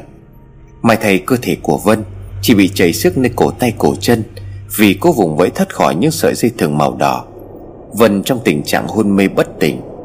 Sau lời cầu cứu, Bố ơi, cứu con. Gió bỗng nhiên thổi mạnh tắt hết nến. Chỉ duy nhất đèn dầu bên trong vòng tròn Vẫn còn đang leo lét. Đệ tử thấy Mo thấy như vậy liền chạy đến thắp nến. Does Monday at the office feel like a storm? Not with Microsoft Copilot. That feeling when Copilot gets everyone up to speed instantly? It's sunny again. When Copilot simplifies complex data so your teams can act, that sun's shining on a beach. And when Copilot uncovers hidden insights, you're on that beach with your people and you find buried treasure. That's Microsoft Copilot. Learn more at Microsoft.com/slash AI for all. Tuy nhiên vừa chạy được mấy bước Thì anh ta đột nhiên lăn đùng ra hộc máu. Mọ cố không kịp ngăn cản, Ông quát lớn. Tất cả ngồi im không động đậy, Kẻ luyện ra con tiểu quỷ này đang chống lại chúng ta, Nhằm giải thoát cho nó. Nói đoạn, mọ cố lấy con dao cắt lòng bàn tay Nhỏ máu vào trong chậu cây thân thảo có hoa trắng. Máu nhỏ vào đâu Là lá rung động ở đó, Mọ cố lẩm bẩm. Ăn máu của ta thì phải giúp ta chống lại kẻ thù. Con của ta thì phải nghe lời ta. Từ chậu cây thân thảo, Một làn khói trắng như sương lan tỏa khắp căn phòng. Mọ à cố vẫn miệng niệm chú, Nhưng bây giờ ông tỏ rõ sự mệt mỏi. Gương mặt của ông nhăn lại để đau đớn. Bàn tay vẫn dỉ máu, Những sợi tóc màu bạc đang rụng càng lúc càng nhiều. Từ lúc bắt đầu nghi lễ đến nay, Đã là tròn 6 tiếng đồng hồ. Mặc cho mọi việc xung quanh đang rung chuyển, Con gà trắng vẫn đang nằm mở mắt. Nhưng vẫn bất động. Đột nhiên mọ cố thổ huyết. Ông chống hai tay xuống dưới đất. Máu từ miệng ông phun ra nhuộm đỏ cả chậu nước trước mặt. Cơ muôn thấy bố bị ngải nguyền, Định chạy lại nhưng chú Năm nghỉ cô xuống. Làn xương trắng bị hút lại chậu cây thân thảo. Mọ cố cô vẫn tiếp tục thổ máu tươi. Bỗng nhiên đến trong căn nhà được thắp sáng trở lại. Trong một khắc con gà trắng bị mọ cố cắt tiết. Ông nhỏ máu từ chiếc hũ sứ trắng, Nhỏ qua chậu nước nhỏ. Đến tận gốc chậu cây thân thảo hoa trắng, Miệng đầy máu, Mọ à cố vẫn quát lên những tiếng như đành thép. Kẻ luyện ra ngươi đã chết, Nếu không theo ta Thì ngươi sẽ hồn siêu phách tán. Hãy theo con đường máu bạch kê này Nhập vào cây huyết ngài, Ta sẽ giúp ngươi thanh tẩy, Kết thúc rồi. Chiếc hũ trắng đột nhiên vỡ tan, Cho cốt bên trong hũ trắng Theo đường máu gà bay sang gốc cây thân thảo. Cho bay đến đâu thì máu gà bị hút sạch đến đó. Chậu nước ở giữa chiếc hũ và chậu cây bàn nãy Là màu đỏ từ máu của Mo A Cố Và máu của con gà này chuyển thành màu đen kịt. Thứ duy nhất còn sót lại trong chiếc hũ bể Là cái xác thai nhi khổ quắt. Mo A Cố nhặt lấy cái xác khô đó Ông châm lửa đốt nhanh thành tro bụi. Chậu thân cây thảo khét đung đưa Với những chiếc tán lá rộng Bông hoa màu trắng vuốt đang dần chuyển thành màu đỏ tươi như máu. Mọ A cố khép vuốt nhẹ cánh hoa, Ông run giọng nói, Huyết ngải. Từ nay đây sẽ là chỗ mới của ngươi. Khi nào cánh hoa trở lại thành màu trắng, Ngươi sẽ được siêu thoát. Kết thúc nghi lễ giải ngài, Cũng là lúc trời quang mây tạnh, Sấm chớp không còn. Thay vào đó là tiếng lá vương những giọt nước mưa Đang rơi tí tách ở ngoài vườn sau. Cô muôn chạy đến đỡ người cha già Đang ngồi gục xuống đó với gương mặt trắng bệch, Cùng với làn da nhăn nheo, Tựa hồ chứ không còn chút thịt. Nhưng sợi tóc bạc cuối cùng của ông cũng đã dùng hết. Chú nằm bế bố vợ lên chiếc giường tre Để ông ngồi tựa vào đó. Mọ cố ra hiệu cho ông lấy cái tàu dài quen thuộc. Phi phèo vài hơi, ông nhìn cô môn rồi nói, Chuyện ta đã làm xong giúp con, Nhưng việc của con chưa hết. Dài ngày chỉ để giúp con người ta thoát khỏi nó, Nhưng bản thân con người có thoát khỏi chính mình hay không? Việc đó còn khó hơn dài ngày rất nhiều lần. Đưa mọi người về đi. Cô môn sụt sùi nước mắt cảm ơn bố. Cô quay lại nhìn Vân lúc này cũng đã tỉnh lại. Cô bé đang nằm trong lòng của dì Phượng Đôi mắt mở to tròn. Vân ngơ ngác nhìn xung quanh. Cô thấy cái hũ trắng bị vỡ. Cô ngước mắt lên nhìn dì Phượng nức nở. Nó đi rồi, nó đi rồi dì ơi. Dì Phượng ôm chặt Vân rồi khóc. Đúng vậy Từ nay con sẽ không còn nhìn thấy nó nữa. Con đã được giải thoát rồi. Nào ngồi dậy Ta ra cảm ơn ân nhân đi con. Vân cùng dì Phượng tiến lại gần chiếc giường tre, Nơi A Cố đang nằm nghỉ. Dì Phượng mà lời nói, Cảm ơn thầy đã giúp đỡ chúng con. Gia đình con biết ơn thầy lắm Đội ơn thầy. Vân cũng cúi lại thầy mọ A Cố, Không nói lên lời. Dì Phượng nhìn cô môn rồi nói, Cảm ơn cô đã giúp cháu nó. Ơn này gia đình tôi biết trả thế nào đây? Cô môn nhìn dì Phượng cười nói, Cơ duyên Người chị nên cảm ơn đó là phụ nữ đã không ngại nguy hiểm đưa cháu đến gặp tôi. May mắn làm sao chị và người đó lại quen nhau. Bố tôi là một thầy mo luyện ngài chữa bệnh cứu người. Người phụ nữ đó cũng có thiện tâm, Cứu nhân độ thế. Không ngại xa xôi lên đây tìm thuốc mang về xuôi Để chữa bệnh cho trẻ em nghèo.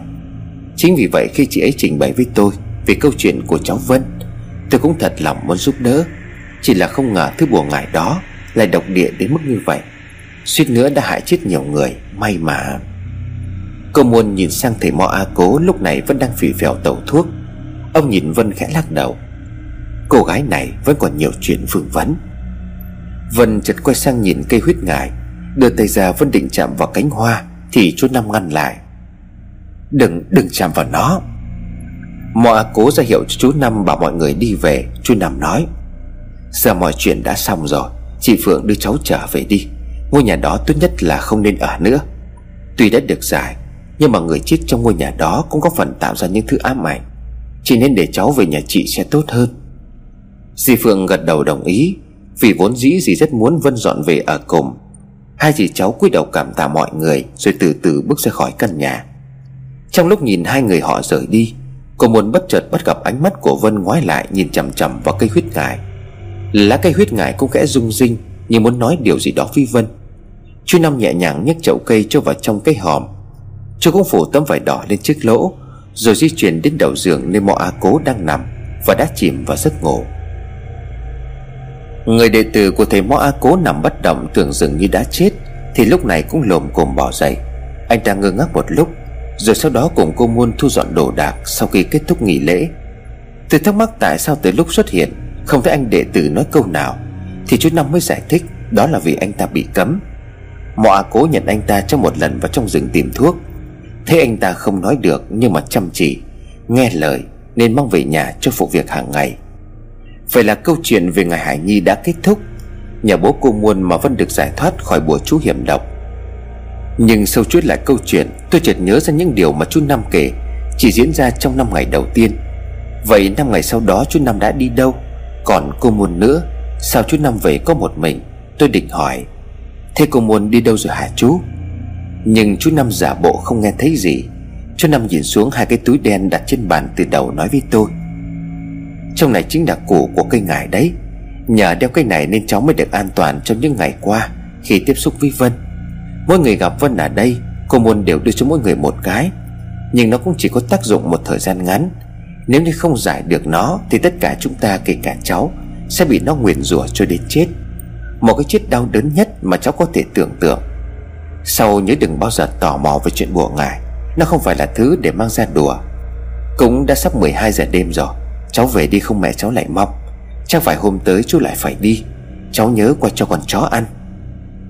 Nhìn đồng hồ kém 10 phút nữa là 12 giờ đêm. Giờ này mà đi qua đoạn ngõ nhà chú Năm, Nhất là vừa nghe chuyện tâm linh xong, Chắc tôi sợ chết mất. Nhưng không về mà ở đây thì còn sợ hơn. Thôi thì tôi nín thở chạy một mạch về nhà. Về đến nhà gõ cửa mãi mẹ không chịu mở. Tôi đứng bên ngoài run như cầy sấy. Khoảng 5 phút sau, Mẹ tôi mở cửa cho tôi vào nhà đúng 12 giờ đêm. Mẹ tôi mắng. Sao mày không giỏi đi nữa đi con? Còn vác xác về đây làm gì? Đi từ đầu giờ tối đến giờ mới về. Tôi dạ vâng rồi chạy tọt vào trong phòng, Nằm miên man tôi tự hỏi. Không biết sau khi từ Hòa Bình về, Vân đang làm cái gì? Chắc có lẽ sau này Vân không quay lại nhà cô Muôn nữa đâu. Nghĩ vù vơ tôi ngủ tiếp đi lúc nào. Đêm hôm đó tôi có một giấc mơ nhẹ nhàng. Chắc có lẽ do nghĩ nhiều về Vân quá Mà tôi mơ thấy cô ấy. Trong mơ tôi không còn thấy Vân là cô gái với đôi mắt lạnh băng, Vô hồn trống rỗng nữa. Thay vào đó là một dáng vẻ hồn nhiên. Đôi mắt lấp lánh đang nằm một nụ cười rạng rỡ. Nhưng có một điều càng tiến lại gần Thì Vân lại càng rời xa. Sáng hôm sau tỉnh dậy Tôi cảm như chút được gánh nặng, Câu chuyện theo lời của chú Năm kể đã có hồi kết. Tuy nhiên vẫn còn có những thắc mắc khó giải đáp. Bắn đi ba ngày sau, Chú Năm lại đi đâu đó. Như thường lệ tôi lại sang nhà chăm sóc con chó. Đang cho nó ăn thì có người gọi cửa. Quay lại nhìn tôi nhận ra đó là người phụ nữ Đã đưa Vân đến nhà cô Muôn hai lần trước. Ngước mắt nhìn xung quanh, Tôi hy vọng Vân sẽ đi cùng. Tuy nhiên điều đó không xảy ra.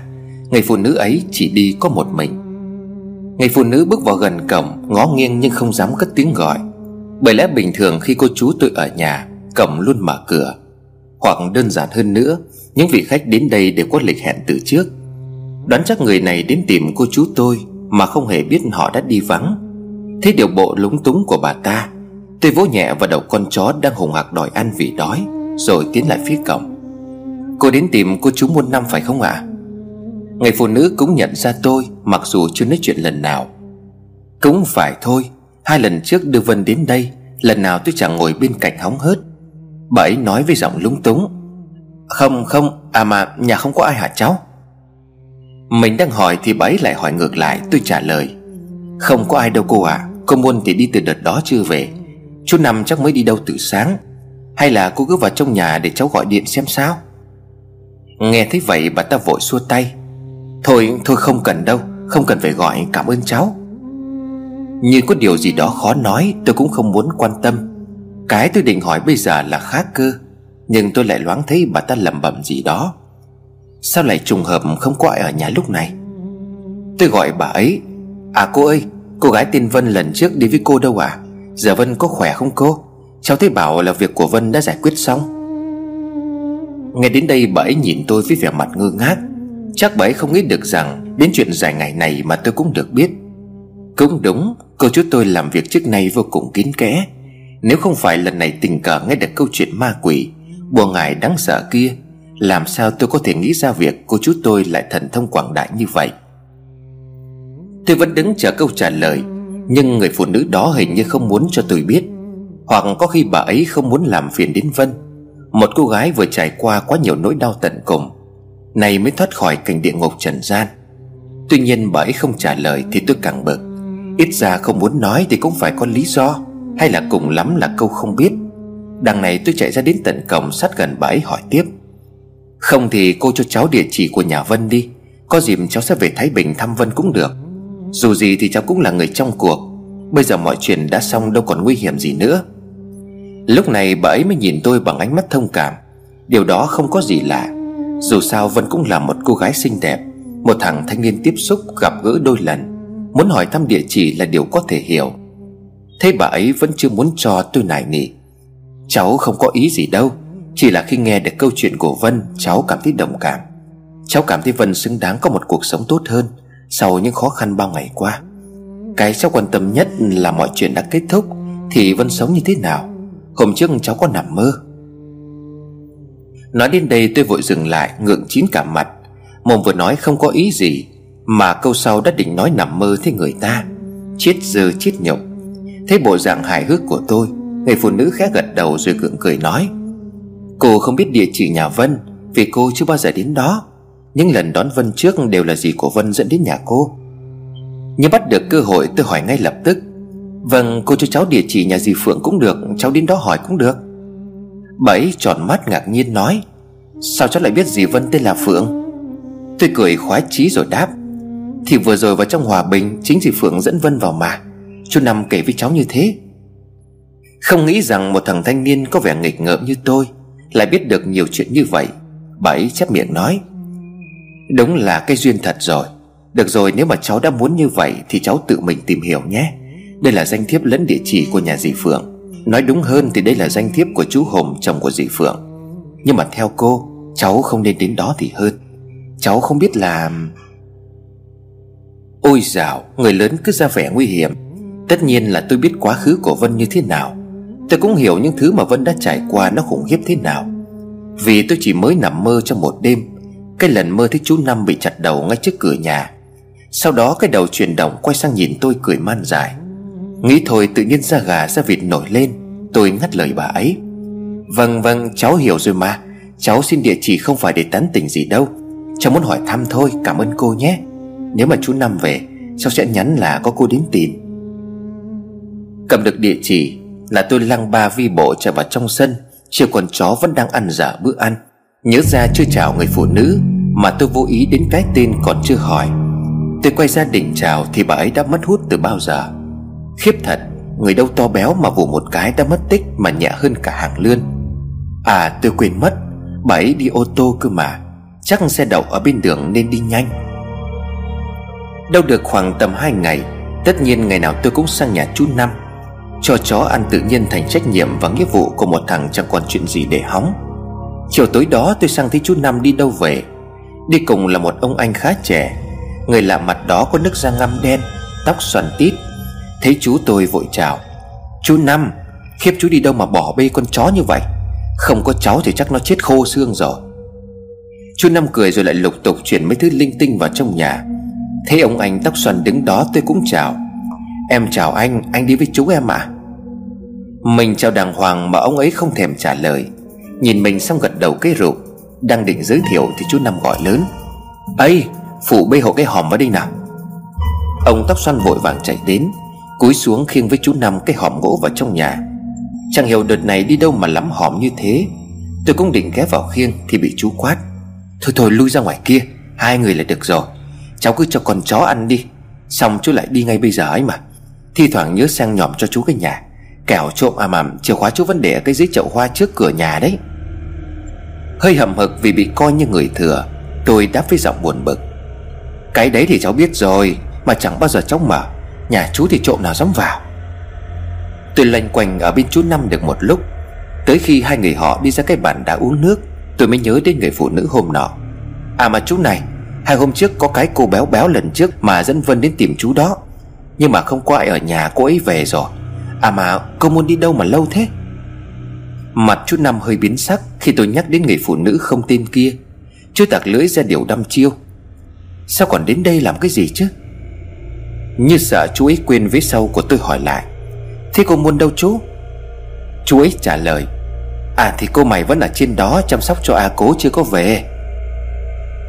Ông anh đang ngồi uống nước, Đưa tay lên định nói gì đó Thì chú Năm đã ngắt lời. Thôi, mình đi đi kẻo muộn. Ở nhà thỉnh thoảng con cho chú cái nhà. Hôm nào chú về, chú mang cho mày mấy món dân tộc ăn cho biết. Chú đi đây. Tôi chào chú Năm rồi đóng cửa về luôn. Ông anh đi cùng với tay tôi chào một cách thân mật. Chắc nãy mệt không muốn giao tiếp. Hai người họ đi mất bóng, tôi cũng về nhà đợi mẹ về ăn cơm. Đợt đó là cũng đợt công ty cắt phép cho nhân viên nghỉ luân phiên. Tôi không làm thế, ai cũng dồn hết phép nghỉ tới cuối năm trò sướng. Vậy nên công ty nó bắt mỗi người nghỉ bớt đi vài ngày. Tôi thì nghỉ trước sướng trước, Không ai xin nghỉ thì tôi xin nghỉ liền 5 ngày. Còn 4 ngày nữa chẳng biết làm gì ngoài việc cơm nước đợi mẹ Và cho con chó ăn. Tối đó tôi ăn cơm xong Bỏ ví ra định kêu khổ với bà Bu là hết tiền, Thì tự nhiên thấy cái danh thiếp có cái địa chỉ nhà dì Phượng. Trong đầu của tôi chợt nghĩ, Hôm trên Hòa Bình về, Chú Năm con nói là dì Phượng muốn đưa Vân về nhà. Có địa chỉ của dì Phượng ở đây, Lo gì không gặp được Vân. Nghĩ hí hửng như vậy, tôi lại nghĩ đến bốn ngày phép còn lại, Thiên thời, địa lợi nhân hòa, Còn gì nữa mà không xách ba lô lên và đi. Dì chứ Thái Bình cũng là mảnh đất tôi cắm rủi gần 2 năm khi đi nghĩa vụ quân sự. Tuy nhiên, ngày trước tôi đóng quân ở Tiền Hải, Còn danh thiếp của nhà dì Phượng ghi trên thành phố Thái Bình. Ngồi xe đến bến xe của thành phố, Được cái danh thiếp này cho taxi Trở đến nơi trong vòng một nốt nhạc. Quá đơn giản, Vì danh thiếp ghi nhà của dì Phượng Công chính là công ty trách nhiệm hữu hạn vận tải Hồng Phượng. Nghĩ là làm, Tôi gấp vài ba bộ quần áo cho vào ba lô, Chuẩn bị xong xuôi tôi chạy xuống rồi bảo, Mẹ ơi, mà con đi Thái Bình tầm một hai hôm. Mẹ tôi tính cũng thoải mái. Con cái lớn rồi thích đi đâu là tạo điều kiện cho đi. Nhìn nhìn tôi bà đoán, Lại tổ chức về thăm đơn vị cũ hả con? Mà lũ chúng mày cũng là Mẹ còn nhớ là cái hồi mới đi bộ đội về, sẽ đi ăn uống thằng nào cũng kể là căm ghét cán bộ lắm. Thế mà giờ lại thích mò lên đấy, Cũng tài. Bà Bu nói vậy chẳng lẽ lại cái? Là con đi tìm cái cô bị ma ám, Bây giờ chú Năm với cô Muôn đã giúp giải quyết xong. Có mà điên Thấy lý do mẹ đưa ra hợp lý, tôi vui vào luôn. À thì khóa sau có mấy đứa em đi cùng ở đó, Nên là bọn con đến đấy thăm luôn đấy mà. Mẹ gật đầu rồi hỏi tiếp, Thế có tiền đi chưa? Sớm thế kêu là hết tiền mà sao còn đi? Mà đi xe khách thôi, Đi xe máy nguy hiểm lắm con. Đây, cầm lấy một triệu, Đi sớm rồi về sớm. Quả là bà mẹ quá tuyệt vời, Như chết đuối với được cọc. Chẳng ngần ngại, tôi cầm luôn một triệu, Rồi rút rít cảm ơn. Tất vào trong phòng định bụng ngủ sớm thì ngoài cổng có tiếng chó sủa inh ỏi. Bực mình tôi nghĩ bộ. Chó má nhà ai mà sủa vào cái tầm gần nửa đêm thế này? Không cho ai ngủ chắc. Bật điện ngoài tôi nhận ra đó là con kia của nhà chú Năm. Thôi chết rồi.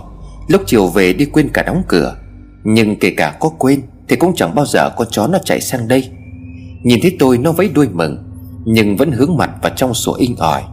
Tôi chạy ra mở cổng cho nó vào nhà, Đầu tôi nghĩ, Hay là chạy sang bên đó khóa cổng lại. Nhưng ý nghĩ đó vụt tắt trong vòng không một giây, Sau khi nhìn con kia chân toàn bùn đen. Nghĩ ngay đến chuyện con chó trắng trong chuyện của Vân.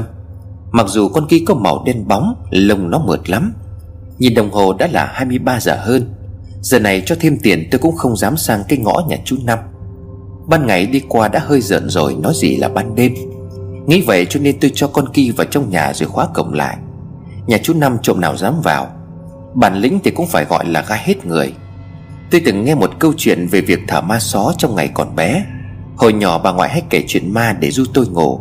Có một lần bà kể về ma só, bà nói, Người nào thả ma só thì nhà thường rất lạnh, Nhất là phòng thờ ma só.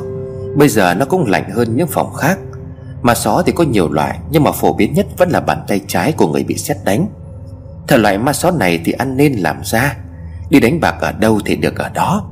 Thêm một điểm nữa là khi gia chủ đã thở ma só thì tuyệt nhiên chẳng trộm nào dám vào. Mặc dù chủ nhà có mở cửa cả ngày, Cũng chẳng ai dám vào nữa. Nhớ tới chuyện ma só, Tôi liên tưởng ngay đến cái lạnh của nhà chú Năm. Trước tôi đoán chú Năm cũng nuôi ngài, Nhưng bây giờ nghĩ lại chuyện hồi nhỏ, Tôi đoán có khi nhà chú Năm thả ma só. Mà cái ngài hay ma só đi chăng nữa, Thì chuyện trộm vào trong nhà chú Năm từ trước đến nay chưa bao giờ có. Còn kỳ chui vào bên trong, Tôi quay lại đóng cửa thì nó tiếp tục sủa ba tiếng. Như có kinh nghiệm về ma quỷ, Nghi ngờ rằng xung quanh có thứ gì đó đang hiện hữu. Đột nhiên tôi lạnh sống lưng, Quay lại tôi chạy một mạch vào trong nhà, Thở phù một cái để biết mình vẫn còn an toàn. Còn Kỳ từ lúc vào bên trong cũng nằm im không sủa tiếng nào. Đồng hồ đã điểm 12 giờ đêm, Nhưng nằm háo hức nghĩ đến ngày mai lên đường đi Thái Bình, Tôi không thể nào có thể ngủ được. Nhiều câu hỏi trong đầu nảy ra, Nào là gặp Phân sẽ chào như thế nào? Trước giờ đâu có thân quen gì mà tự nhiên lại mò đến thăm? Hay có khi Vân chẳng nhớ tôi là thằng ất ơ ngáo ngơ nào cả? Nghĩ mãi rồi cũng buồn ngủ. Chẳng hiểu mơ hay là thật, Tôi thấy khi đó trời cũng đã mở sáng. Con Kỳ cào cửa như muốn đánh thức tôi dậy. Mở cửa nó như ra hiệu cho tôi đi theo nó. Cũng chẳng hiểu vì sao tôi lại chạy theo nó. Ra đến cổng trong sáng sớm ban mai, Không khí trong lành xen lẫn mùi của cỏ cây. Ở ngoài cổng là bóng dáng một người con gái ăn mặc đơn giản. Cô gái xinh xắn đó đang hướng về phía tôi mỉm cười. Con Kỳ thấy như vậy chạy đến, Tôi như nhận ra hình bóng quen thuộc đó đi vội theo con Kỳ Gần đến cổng tôi nhận ra đó là Vân. Con Kỳ chạy đến chỗ của Vân. Rồi con chó đi trước, Vân đi sau, cả hai đang tiến về cái ngõ nhà chú Năm. Như đang đợi tôi, Vân quay lại rồi nói, Nhanh lên nào, anh còn định đứng đó đến bao giờ? Nhưng quái lạ, Tôi muốn bước khỏi cổng nhưng không tài nào có thể bước được. Chân của tôi như bị thứ gì đó giữ lại. Nhìn kỹ xuống thì tôi giật mình Khi hai bàn chân của mình Đang bị hai bàn tay đen xì thỏ lên từ lòng đất giữ lại. Mồm ú ớ không nói được câu nào. Tỉnh dậy trời đã sáng hẳn, Nhìn đồng hồ đã là 7 giờ sáng. Tôi quên ngay giấc mơ bàn nãy, Chạy vào trong nhà tắm đánh răng rửa mặt. Tôi mở cửa trước thì con Ki vẫn đang nằm ở đó, Mắt lim dim ngủ gà ngủ gật. Thấy tôi nó chẳng thèm mừng, Tiền sư con chó vô ơn. Ngày nào cũng cho nó ăn, Đêm nó gọi phải mở cổng cho nó, Mà bây giờ nó cho mình ăn sinh tố bơ. Lấy chân hầy vào người nó, Nhưng nó vẫn không thèm quan tâm. Lúc này mẹ tôi đang chuẩn bị đi làm, Thấy tôi mẹ hỏi, Chưa đi hả con? Mà sao con chó như chú Năm nó lại ở đây? Tí nó đi khóa cửa khóa cổng cẩn thận Rồi cầm theo chìa khóa nhé, Mẹ đi làm đi con. Tôi chỉ vội trả lời, Chú Năm đi vắng, Con mang nó sang đây cho tiền Mà con đi thì mẹ ở nhà cho nó ăn hộ con nhé. Có khi con đi một hôm rồi về. Mẹ tôi gật đầu rồi lên xe máy đi làm. Quần áo thay xong xuôi, Kiểm tra ví tiền, điện thoại trước khi rời khỏi nhà. Tôi vuốt ve con chó mấy cái, Nhưng nó vẫn tỏ thái độ thở ơ như kiểu giận dỗi. Bực mình tôi chửi, Bố chó, nằm ở đấy tao đi đây. Lúc này đang chuẩn bị khóa cổng, Thì con kia lúc này mới nhổm dậy. Nó hướng ra cổng nhìn tôi rồi sủa, Chắc bây giờ nó mới sủa như chào tạm biệt tôi vậy. Bắt xe từ Hải Phòng đi Thái Bình trong lòng của tôi không khỏi hồi hộp. Nhớ lại giấc mơ lúc sáng sớm, Tôi cảm nhận có phần ma mị. Mà đây là lần thứ hai tôi mơ thấy Vân. Lần này Vân còn gọi tôi nữa. Đang ngồi thì xe dừng lại bắt khách. Người lên xe nườm nượp kín hết cả ghế. Ngay bụng ngày gì mà lắm người đi thấy Bình thế này. Đêm qua ngủ chết đủ giấc. Xe chạy tiếp cũng là lúc tôi ngủ thiếp đi. Đằng nào bên cuối thì cũng là thành phố Thái Bình. Trên xe mà tôi ngủ còn ngon hơn ở nhà. Tôi chỉ kịp tỉnh dậy loáng thoáng khi nghe thấy anh phụ xe hô to. Đến bến cuối rồi, Mọi người chuẩn bị xuống xe nhé. Quáng quàng rụi mắt đứng lên với cái ba lô, Tôi bước xuống xe với một loạt các bác xe ôm thân thiện. Thanh niên đẹp trai đi đâu đấy? Lên xe chú chở, giá rẻ như bèo. Tôi lắc đầu xua tay, Đi được một chút thì lại có tiếng nói. Thằng cháu này là của tôi đấy, Về đâu thế cháu? Xe ôm đi em, Thanh niên người trắng trẻo đi bộ làm cái gì? Cứ gọi là như cái chợ bắt người. Sợ quá tôi bước vội ra đầu đường, Nơi có mấy chiếc taxi đang đỗ. Một anh taxi đang ngồi quán nước chè. Thế tôi cố ý định đi taxi thì chạy ra đôn đà Em trai về đâu? Đi hai người hả? Lên xe anh chờ đi. Điên sao mà lại hai người? Tôi quay lại nhìn nhưng đông thế này, Nhầm lẫn là bình thường. Em đi một mình thôi chứ đâu mà hai. Anh taxi nói Ờ anh nhầm. Nãy anh thấy chú em đi ra ngoài kia có người đi bên cạnh, Tưởng là đi hai người. Đúng thật là điên. Xuống xe thì hàng hai ba chục người xuống. Ai đi bên cạnh thì cũng chắc gì đã quen. Lên xe tôi đưa cái danh thiếp cho taxi rồi nói, Anh chở em đến cái địa chỉ này nhé, Có gần không? Anh taxi nhìn rồi trả lời, Phải mất tầm 20 phút lái xe. Chỗ này anh cũng chở khách đến đó suốt. Nhà này cũng to nhất nhỉ ở khu đấy, Em là Hoàng đến chơi sao? Tôi cũng thật thà trả lời, Không, em đến thăm một người bạn thôi. Ngay đến đây anh taxi không hỏi han gì nữa. Nói là 20 phút, Nhưng chỉ tầm khoảng 15 phút là xe dừng lại đối diện một ngôi nhà 4 tầng. Xuống xe, anh taxi chỉ tôi. Bên kia đường là cái địa chỉ mà chú cần tìm đấy, Xem kỹ lại sẽ có đúng không? Nhìn cái biển hiệu công ty trách nhiệm hữu hạn vận tải Hùng Phượng to đồng thế kia, Thì làm sao nhầm được? Tôi cười teo tiết trả tiền cho anh taxi, Rồi tôi bước sang đường. Nói chung tính tôi ra ngoài cũng khá tự tin. Chẳng mất mấy giây suy nghĩ, Tôi đưa tay bấm chuông như thể quen biết. Hai lần như vậy thì có một người phụ nữ ăn mặc quý phái, Nhìn toát lên vẻ hiền hậu nhẹ nhàng. Nhìn thấy tôi là người lạ, Người phụ nữ ấy không vội mở cổng bước ra hỏi. Xin lỗi cháu là Đoán chắc đây là dì Phượng, tôi hỏi luôn. Dạ cháu chào cô Cô có phải là cô Phượng dì của Vân không ạ? À? Nghe tôi nhắc tên của Vân, Khuôn mặt người phụ nữ hơi giãn ra. Người phụ nữ lúc này mở cổng nhìn tôi rồi nói. Đúng rồi, cô tên là Phượng, Cháu là bạn của Vân sao? Tôi gãi đầu ấp úng nói Dạ gọi là bạn thì cũng không đúng, Nhưng mà cháu biết Vân từ chỗ cô chú của cháu Là cô Muôn với chú Năm Cháu cũng là người đã nghe hết câu chuyện của Vân. Hôm nay cháu đến để thăm Vân à? Dì Phương mở cửa cho tôi bước vào trong nhà. Ngôi nhà bốn tầng rộng rãi với tầng trệt là văn phòng làm việc. Tại sao cổng với cửa lại đóng kín như thế? Chắc có lẽ hôm nay là ngày nghỉ. Dì Phương mời tôi ngồi rồi rót nước. Tôi nhìn xung quanh nhà như đang tìm kiếm thứ gì đó. Di Phượng chợt nói, Vân không sống ở đây cháu à? Chắc là cháu không biết chuyện của Vân rồi. Mà uống nước rồi nghỉ ngơi đi. Lát nữa cô sẽ chở cháu đến nhà của Vân. Cô cũng mới ở đó về sáng nay. Con bé chắc là vui lắm vì có bạn ở xa đến thăm. Nhìn dì Phượng có vẻ mệt mỏi, Tôi cũng ngại khi phải làm phiền gì như thế. Nhưng không có Vân ở đây lại cũng không tiện. Tôi vội uống cốc nước rồi lại ngại ngùng nói Dạ vậy làm phiền cô à. Cháu cũng muốn gặp Vân, Xem hiện tại Vân sống thế nào. Không có ý gì khác đâu à. Dì Phượng lấy xe rồi chở tôi đến một khu phố cách đó khoảng tầm 8 cây số. Và trong khu đó dì Phượng dừng xe lại trước một cổng nhà to nhất khu. Cánh cổng bằng sắt rộng bao quanh khuôn viên đằng trước, Có nhiều cây cảnh hình dáng rất đẹp. Đúng như lời Vân kể, Ngôi nhà như cái biệt thự này chỉ có người lắm tiền mới sở hữu. Tuy nhiên ngôi nhà hiện tại không còn đáng sợ, Theo như những gì tôi được nghe. Có chăng chỉ là vì ngôi nhà quá rộng, Nên tôi cảm thấy có cái gì đó trống vắng. Đúng hơn là cảm giác thiếu sức sống của con người. Dì Phượng mở cổng rồi gọi tôi đi vào bên trong. Trên lối đi lát đá dẫn vào cửa nhà rất sạch sẽ, Không có lấy gì chút rác, Chỉ có vài ba lá cây khô đang khẽ lay động khi gió thổi qua. Cây cối xung quanh làm không khí trong ngôi nhà trở nên thoáng đáng dễ chịu. Mở cửa bước vào trong nhà, Tôi nhìn thấy bộ ghế sofa, Nơi Vân kể hay nằm ở đó ngủ quên khi xem tivi. Gian bếp thiết kế kiểu châu Âu vẫn còn đó cái tủ lạnh to đùng Nơi bàn tay của lão Toàn đang mục giữa, Đang cố gắng thỏ ra trong câu chuyện của Vân. Thế tôi ngó nghiêng dì Phượng gọi, Con bé đang ở trên phòng, cháu đi lên đây Đi về phía cầu thang bước theo dì Phượng lên tầng 2 Dì Phượng dẫn tôi vào một căn phòng khá rộng.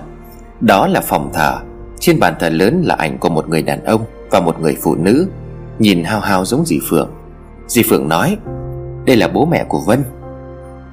Tôi cảm thấy hơi sợ khi đột nhiên dì Phượng lại dẫn tôi vào trong phòng thờ Và giới thiệu những người đã khuất. Tôi nói với giọng ấp úng Dạ cháu đến để gặp Vân mà cô. Dì Phượng bật khóc, Nhìn về phía góc tường trong ban thờ lớn. Tôi đưa mắt theo hướng nhìn của dì. Trong góc đó có một cái bàn thờ nhỏ. Tiến lại tôi rụng rời chân tay, Khi nhận ra trên chiếc bàn thờ nhỏ đó Chính là di ảnh của Vân. Bức ảnh khiến cho tôi giật mình nhớ lại khuôn mặt đó. Nụ cười đó tôi đã nhìn thấy trong giấc mơ Vào cái ngày mà chú Năm kể chuyện dài ngày cho Vân và Hòa Bình. Đúng nụ cười ấy Nhưng không thể nào Tôi không thể tin vào mắt của mình. Tay của tôi run rẩy Đặt lên vai của dì Phượng tôi ấp úng hỏi Tại, tại sao Vân lại chết? Cháu tưởng mọi chuyện đã giải quyết xong rồi cơ mà. Vậy tại sao cô ấy lại chết à? Lúc này nước mắt của tôi cũng tự nhiên chảy thành dòng. Dì Phượng vẫn khóc nức nở không kìm được nước mắt. Trong căn phòng với ba bức ảnh thờ của một gia đình, Hai con người đang đứng đó khóc thành tiếng. Phải mất một lúc khá lâu Tôi mới lấy lại được bình tĩnh. Sau khi thắp cho ba người họ nén nhang, Dì Phượng dẫn tôi đến phòng của Vân. Đi ngang qua căn phòng nhỏ mà tôi đoán chắc rằng Thứ bùa ngải hiểm độc đã từng ngủ ở đó. Chính nó đã giết tất cả mọi người. Lên đến tầng 3 phòng của Vân Là một căn phòng cũng khá rộng. Còn đó chiếc laptop vẫn còn cắm tai nghe. Phía ban công nhìn xuống là mảnh vườn sau nhà. Có gốc nhãn nơi xảy ra bao nhiêu chuyện kỳ quái. Căn phòng gọn gàng, sạch sẽ như được lau dọn mỗi ngày. Dì Phượng mở một ngăn kéo nhỏ Lấy ra một bức thư rồi nói trong nước mắt. Căn phòng này là nơi Vân tự tử. Sau khi từ Hòa Bình về hai hôm Trước đó nó đồng ý với cô là chuyển đến nhà cô ở. Vân xin cô về một hôm để thu dọn quần áo Với thắp nhang cho bố mẹ. Mọi chuyện nhà cô chú cháu đã xong. Nên cô nghĩ là không có vấn đề gì. Mà lúc đó Vân vui lắm. Trên đường về nó cứ cười suốt. Hai dì cháu nói chuyện rất vui vẻ. Ấy vậy mà Trưa ngày hôm sau Cô gọi điện nhiều lần mà không thấy nó nghe máy. Nghĩ là có chuyện chẳng lành. Cô bảo chú Hùng trở đến đây Thì thấy nhà đóng cửa. Bấm chuông thì không có ai trả lời. Chú Hùng phải gọi người đến phá khóa cửa vào nhà. Dưới nhà không có ai. Cô chú chạy lên phòng thì thấy Vân đang nằm ở trong giường bất động. Dưới sàn nhà là những viên thuốc ngủ vương vãi. Chỉ có bức thư này là nằm ngay ngắn ở trên bàn thôi. Dì Phượng rưng rưng nước mắt, Đưa lá thư gấp vuông vắn cho tôi. Mở bức thư ra với những dòng chữ ngay ngắn. Đôi chỗ nét mực bị nhòe đi. Trong cái đêm Vân từ bỏ cõi đời, Cô đã viết những dòng cuối cùng của mình trên những giọt nước mắt. Gửi gì Con xin lỗi vì đã phụ lòng mong mỏi của dì. Con biết mọi người đều muốn con có cuộc sống an lành. Muốn con có gia đình hạnh phúc hơn. Con biết khi đọc những dòng này Thì dì sẽ rất đau đớn. Bản thân con cũng rất đau đớn khi phải lìa xa mọi người. Nhưng mà cuộc sống của con đã không thể trở lại bình thường. Kể từ ngày con nguyền rủa rồi giết chết lão, Kể từ ngày con làm mẹ của nó. Sau tất cả những thứ con phải trải qua Trong những ngày tháng đó, Thực sự con chỉ muốn mình được giải thoát. Con nhớ bố, nhớ mẹ, Nhớ đến những điều mình đã làm. Khiến cho con không thể tha thứ được cho bản thân mình. Dì ơi, Làm sao con có thể sống tiếp Khi mang trong mình đứa con Của kẻ hại chết cả gia đình mình? Và điều không thể nào con tha thứ cho bản thân, Cũng như không ai có thể tha thứ cho con Khi chính con đã giết chết nó. Con đã giết chính đứa con của mình gì à Con đã thoát khỏi nó, Nhưng con lại không thể thoát ra khỏi bản thân của mình. Chính cái ngày quyết định giết đứa con đang mang trong bụng của kẻ ma quỷ Cũng là ngày con đã chết. Nhưng mà khi đó ngay đến cái chết của mình, Con cũng không thể tự quyết định. May mắn sao con được giải thoát, Để giờ đây con có thể kết thúc mọi chuyện. Dì đừng buồn con nhé, Con đi để gặp lại gia đình con mà thôi. Dì hãy thay con gửi lời cảm ơn đến những người quan tâm, Giúp đỡ con trong những thời gian vừa qua. Tất cả mọi người đều là người tốt, Vĩnh biệt dì. Tôi sững người khi đọc những dòng Vân để lại, Đều làm tôi thấy hoang mang. Đó là khi nghe Vân kể cho cô Muôn những sự việc đã xảy ra. Khi đó tôi có thắc mắc tại sao. Với cái thai mấy tháng mà nhìn bụng của Vân không hề có biểu hiện. Giờ đây đọc bức thư này tôi đã hiểu, Bởi vì chính tay của Vân đã bỏ đi cái thai trong bụng. Chuyện này ngay cả dì Phượng cũng không hề biết. Nhớ lại lời kể của chú Năm À mò cố từng nhìn Vân rồi nói. Giải ngài là cứu con người ta thoát khỏi ngài, nhưng mà sau đó con người có thoát khỏi bản thân mình, Sau những cái chuyện đó hay không? Thì điều đó còn khó hơn là giải ngại rất nhiều. Câu nói đầy ẩn ý đó dường như thầy A Cố đã nhìn thấu được mọi suy nghĩ của Vân. Ông đã biết Vân có ý định tự tử sau mọi chuyện kết thúc. Nhưng với Vân, Ông biết được cứu hay tự bản thân mình cứu mình lúc này, Tất cả đều là do Vân quyết định. Cứu một người để rồi người đó sống mang tội lỗi, Mang nỗi đau còn hơn cả chết, Thì để họ quyết định vận mệnh của mình. Giờ thì tôi đã hiểu, Đọc xong lá thư tôi cảm thấy tâm can của mình rằng xé Tôi tự hiểu là nếu là tôi, Thì quyết định của tôi có lẽ cũng sẽ là tự vẫn. Chết đôi khi không phải là kết thúc, Mà có khi đó chính là một sự giải thoát. Nói với dì Phượng về những điều đang suy nghĩ, Cả tôi lẫn dì Phượng lúc này bỗng cảm thấy nhẹ lòng hơn. Bên ngoài cây nhãn đang xôn xao, Cành lá đang khẽ lay động. Một làn gió nhẹ thổi vào trong, Mang theo một hương thơm dịu nhẹ. Dì Phượng nhìn tôi mỉm cười rồi nói, Chắc Vân nó cũng cảm ơn cháu Vì đã đến đây ngày hôm nay. Dì cũng đã hiểu vì sao. Khi nhìn thấy cháu, Dì lại mơ màng nhìn thấy hình bóng của Vân ở đằng sau. Cảm ơn cháu nhiều lắm. Cũng không còn sớm, Từ Thái Bình về Hải Phòng chỉ mất tầm 2 tiếng. Tôi nhìn lại căn phòng của Vân một lần cuối rồi ra xe, Dì Phượng chở tôi về. Dì Phượng nặng nặng đòi mời tôi bữa cơm gia đình rồi mới cho về. Dì gọi điện cho chú Hùng mua đồ chuẩn bị đãi khách. Tuy không gặp được Vân, Nhưng dường như tôi lại cảm thấy thanh thản. Tôi nhớ lại hương thơm từ làn gió nhẹ ban nãy. Đó chính là hương thơm của Vân lần đầu tôi gặp Vân tại nhà chú Năm Bà ấy rõ ràng Vân đã ở đó. Về đến cổng nhà dì Phượng, Hai dì cháu vào trong tôi bất ngờ nhận ra. Người phụ nữ phúc pháp hôm trước đến tìm chú Năm Dì Phượng ngạc nhiên nói, Chị Mai đấy à Đến lâu chưa sao không gọi cho em? Thì ra bà ấy tên là bà Mai.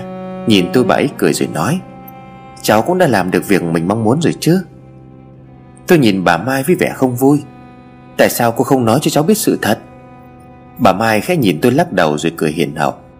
Bởi vì khi ấy có người bên cạnh cháu, Ta không muốn nói cho cháu biết chuyện này. Trên đường đến đây cháu cũng không cảm thấy gì lạ sao? Nghĩ lại xem nào. Tôi chợt nhớ lại bắt đầu từ giấc mơ con kỳ đi trước. Vân ngoái lại gọi tôi bằng giọng ấm áp. Rồi sau lúc chuẩn bị đi, Thì con kỳ không thèm chú ý đến tôi. Nhưng khi tôi đi ra khỏi cổng, Nó lại sủa lên mấy tiếng. Rồi trên xe khách, rõ đông người. Nhưng cái ghế bên cạnh tôi trong suốt chuyến đi chẳng ai ngồi cả. Rồi bữa nay dì Phượng có nói khi tôi đến nhà dì, Thì dì có nhìn thấy bóng dáng của Vân ở đằng sau. Tôi giật mình khi sâu chuỗi lại sự việc. Con kỳ không phải chào tôi, Mà nó nhìn thấy Vân nên sủa cái ghế cạnh tôi không ai ngồi, Có lẽ cũng là do Vân ngồi ở đó. Rồi câu nói của dì Phượng, Vân đã đi cùng tôi bắt đầu từ khi tôi bước chân khỏi nhà. Bất giác tôi quay lại đằng sau nhìn ngó. Cua tay nhưng tất nhiên chẳng có gì. Dì Phượng lẫn bà Mai nhìn tôi đều ra thích thú. Còn tôi thì thấy hơi lạnh sống lưng. Họ đều là những người tín, Nên rất có khả năng Họ nhìn thấy Vân đi cùng tôi là sự thật. Bà Mai chợt hỏi tôi, Cô chú cháu đã về chưa? Tôi trả lời Dạ chú Năm hôm qua có về với một người nữa Xong lại đi luôn. Cô Muôn thì lâu rồi cháu chưa thấy. Bà Mai chép miệng, Cũng đúng thôi, Việc thầy Mo nổi tiếng nhất vùng qua đời Đâu phải là một trong hai ngày. Phong tục với những thứ mà thầy Mo A Cố truyền lại Không phải ai cũng đọc được. Tôi đang nghe cái gì vậy? Chú Năm chỉ nói là bố cô Muôn bị ốm thôi mà. Tôi lắp bắp hỏi. Mọ A Cố mất rồi sao? Tại sao chú? Bà Mai vội che miệng lại nhìn tôi. Thôi chết, cô lại nói bậy rồi. Xin cháu về đừng nói với ai là cô nói nhé. Mọi việc đến bất ngờ đều không thể giải đáp. Mò cố chết là sự thật. Có như thế cô muôn mới không về nhà. Ăn xong bữa cơm gia đình với vợ chồng dì Phượng và bà Mai Chú Hùng muốn trả tôi về tận nhà. Bữa cơm đó vui vẻ và đầy tiếng cười Chú Hùng nói, Lâu lắm rồi cả nhà mới được cười nhiều như thế. Cháu đến đây đúng là may mắn cho gia đình. Nếu mà không có việc gì Thì mai hãy về cháu. Tôi gãi đầu gãi tai Dạ thôi, cháu phải về sớm, không mẹ cháu ở nhà lại bảo đi qua đêm, Rồi lại bị mắng chết. Là chú chở cháu ra bến xe là được rồi. Chú Hùng liền nói không phải lo, Chú sẽ tự tay chở cháu về tận nhà. Thay Bình với Hải Phòng thì đâu có gì xa. Nghĩ được đi ô tô riêng thì còn gì bằng. Nghiện nên không ngại. Tôi đồng ý luôn. Ăn xuống xong tôi chào mọi người rồi ra xe chú Hùng đang đợi. Cô Tít chạy lại xe kéo quần tôi rồi nói, Mai anh lại đến chơi tiếp nhé. Cô Tít mà Vân rất quý. Nhìn cô Tít hỏi tôi như vậy, Dì Phượng lau vội nước mắt. Ngày trước khi cái Vân đến chơi, Lúc về nó cũng hỏi y như vậy đấy. Tôi nhìn dì Phượng cười xòa rồi xoa đầu cu Tít. Có cơ hội anh sẽ lại đến. Chú Hùng chờ tôi về đến nhà Cũng là lúc đồng hồ điểm 9 giờ tối. Muốn mời chú vào trong nhà, Nhưng chú nói là cũng đã muộn không tiện. Tôi chào chú rồi bước vào trong nhà. Vào đến nhà thì tôi gọi mẹ. Mẹ ơi, con về rồi đây. Đi hẳn ô tô xịn về đấy. Bà Bu đang giặt quần áo với ra trời. Tiền sư mày, Tưởng mày đi đến mai mới về chứ. Ăn cơm chứ con? Ô tô khách to đùng thì lại chẳng xịn sao. Có bà mẹ khá là bá đạo, Tôi cũng chỉ còn nước tức cười. May vừa về đến nhà thì cũng mưa, Ngó quanh không thấy con kỳ đâu, tôi hỏi. Con chó đâu mẹ? Mẹ đã cho nó ăn chưa? Mẹ tôi ới ra. Ăn lâu rồi, chắc nó chạy quanh đâu đấy. Sớm mẹ không có đóng cổng. Nghĩ rằng nó chạy về bên chú Năm, Lại đang mưa thế này. Tôi trộm cái ô phi sang nhà chú Năm không chút ngần ngại. Vừa đến cổng tôi nghe con kia sủa ẩm mỹ Cổng vẫn mở vì hôm qua đến giờ tôi mới sang. Con chó hước vào trong nhà sủa không ngớt. Nhìn thấy tôi nó không sủa nữa mà lại gầm gừ. Mưa càng ngày càng nặng hạt, Chẳng lẽ trong nhà có trộm. Mưa thế này thì đứng bên ngoài không thể được. Tôi lại tiến lại gốc cây cảnh gần cửa, Để thỏ tay xuống hốc cây kia lấy chìa khóa. Lại cạch một lúc vì không quen, Tôi cũng mở được cửa nhà. Còn kỳ phi thẳng luôn vào bên trong. Tôi gọi nó nhưng không kịp. Bật đèn sáng nhưng chỉ có hai cái bóng lập lòe về điện yếu là còn mập mờ. Bên ngoài bắt đầu sấm nổ đùng loạn Con Kỳ gầm gừ ở đâu đó. Tôi gọi Kỳ mày đâu? Đi theo tiếng gầm gừ, Tôi thấy con Kỳ đang ở trong phòng của chú Năm. Bật đèn phòng, tôi thấy nó đang đứng ở gần gầm giường, Thông mình như chuẩn bị lao về phía trước. Nó nghiến răng phát ra tiếng, Bỗng nhiên trong gầm phía đầu giường có tiếng động. Cái thùng gỗ cái thùng gỗ mà hôm qua chú Năm với ông anh tóc xoăn kiệm lời, Đã bê và để ở đó. Bây giờ nó đang rung lên và phát ra những tiếng động Như đang có ai nằm bên trong. Mặc dù cái thùng gỗ đó không lớn, Ánh điện phản chiếu làm tôi nhìn thấy có mảnh vải đỏ Đang phủ trên nắp thùng. Con kỳ càng lúc càng sủa dữ dội, Nó sủa lông dựng đứng lên nhìn vào cái thùng Bằng đôi mắt đỏ lớn. Sợ hãi trước cảnh tượng kỳ lạ, tôi lùi lại. Chẳng may đụng chúng vào cái ba lô mà hôm đầu tiên Chú Năm đi từ Hòa Bình trở về đem theo. Bây giờ nó đang được đặt ở cái bàn gần cửa ra vào sau lưng của tôi. Một phần khóa của ba lô chưa để kéo kín, Lộ ra bên trong có cái gì đó màu sứ trắng. Tính tò mò khiến tôi liên tưởng đến vật gì đó khá quen thuộc. Hai tay của tôi run rẩy, Với những tiếng động lạ chưa chấm dứt. Dưới chân là con kỳ đang tỏ ra ngày càng hung dữ. Tôi khẽ kéo nốt phần khóa của chiếc ba lô. Một tiếng sét nổ ngang trời, Cả căn phòng lóe lên ánh sáng trắng xóa. Thứ đang nằm trong ba lô Bị ánh sét chiếu vào trở nên sáng bóng. Đó chính là chiếc hút sứ màu trắng Con nắp bằng vải đỏ. Không dám động vào, Tôi từ từ lùi về phía cửa mặc cho hai chân đang run rẩy. Chân tôi hình như đang vướng phải vật gì đó cứng cứng ở đằng sau. Tôi chôn chân bất động không lùi được nữa. Con kỳ bỗng ngừng sủa. Nó quay lại phía cửa nhìn tôi im lặng. Tôi cảm nhận rõ rệt cái thứ đó đang đứng ở đằng sau tôi. Hơi thở của nó rõ ràng, Khiến vai của tôi run lên vì lo sợ. Cháu lại tò mò thêm một lần nữa rồi. Giọng nói của chú Năm khiến tôi quay ngoắt lại đằng sau. Ơn trời, đúng là chú Năm thật. Nhưng trong một khắc, tôi nhận ra điều gì đó không ổn. Con ghi chạy đến với đuôi mừng trổ Tôi thì hơi lùi xa chú Năm, Sau khi chứng kiến cái hũ trắng có nắp đỏ Đang ở trong ba lô của chú Năm. Nếu tôi không nhầm thì hũ đó được dùng để luyện ngài Hải Nhi. Tại sao chú Năm lại có nó? Chẳng phải nó đã bị vỡ Sau khi mò A cố giải ngại cho Vân rồi sao? Tôi đứng đó nhìn chú Năm tỏ vẻ sợ hãi, Vẫn chưa ngừng run rẩy, Đầu óc tôi bây giờ vô cùng rối loạn. Chú Năm rõ ràng đang giấu tôi rất nhiều chuyện, Kể cả chuyện Mo A Cố đã chết Hay việc Vân tự tử bản thân chú Năm cũng biết. Rồi bây giờ là cái hút trắng ma quái đó đang nằm ở đây. Vậy có nghĩa là chú Năm đã nói dối tôi, Càng đáng sợ hơn. Khi tôi nghĩ chú Năm đang đi theo con đường luyện ngải độc ác hại người Nếu không chú mang cái hút trắng về đây làm gì? Chú Năm xoa đầu con chó rồi nhìn tôi cười lớn. Sao lại mò vào tận đây hả thằng cháu? Đã bị dọa chết khiếp rồi phải không? Tôi lùi lại khi chú Năm đưa tay định vỗ vai tôi. Tôi không dám nói gì Vì sợ mình sẽ bị nguyền rủa. Chỉ dám nhìn về phía cái hũ sứ Tôi đưa tay chỉ trỏ. Chú Năm cười rồi khóa kéo ba lô lại. Chú biết là cháu đang sợ Tất nhiên là ai vào hoàn cảnh này cũng sợ, Nhất là cháu khi đã biết quá nhiều chuyện. Cháu đi gặp cô bé Vân rồi phải không? Bình tĩnh lại nào, Đi ra ngoài chú sẽ giải thích cho, Nhất ông để ông tướng à? Tôi vẫn nghi ngờ không dám đi gần lại chú Năm. Ra đến bên ngoài chú Năm ngồi xuống, Đưa tay về phía đối diện nói, Ngồi xuống pha trà đi, Rồi chú mày giải thích cho mà nghe. Nhưng mà không được nói với bất cứ ai nghe đấy. Chú chỉ muốn nói việc này không như cháu nghĩ, Mà còn lạ gì chú? Tôi vẫn im lặng đi pha trà. Lúc này cũng đã sợ, Nhưng sự nghi kỵ thì vẫn còn.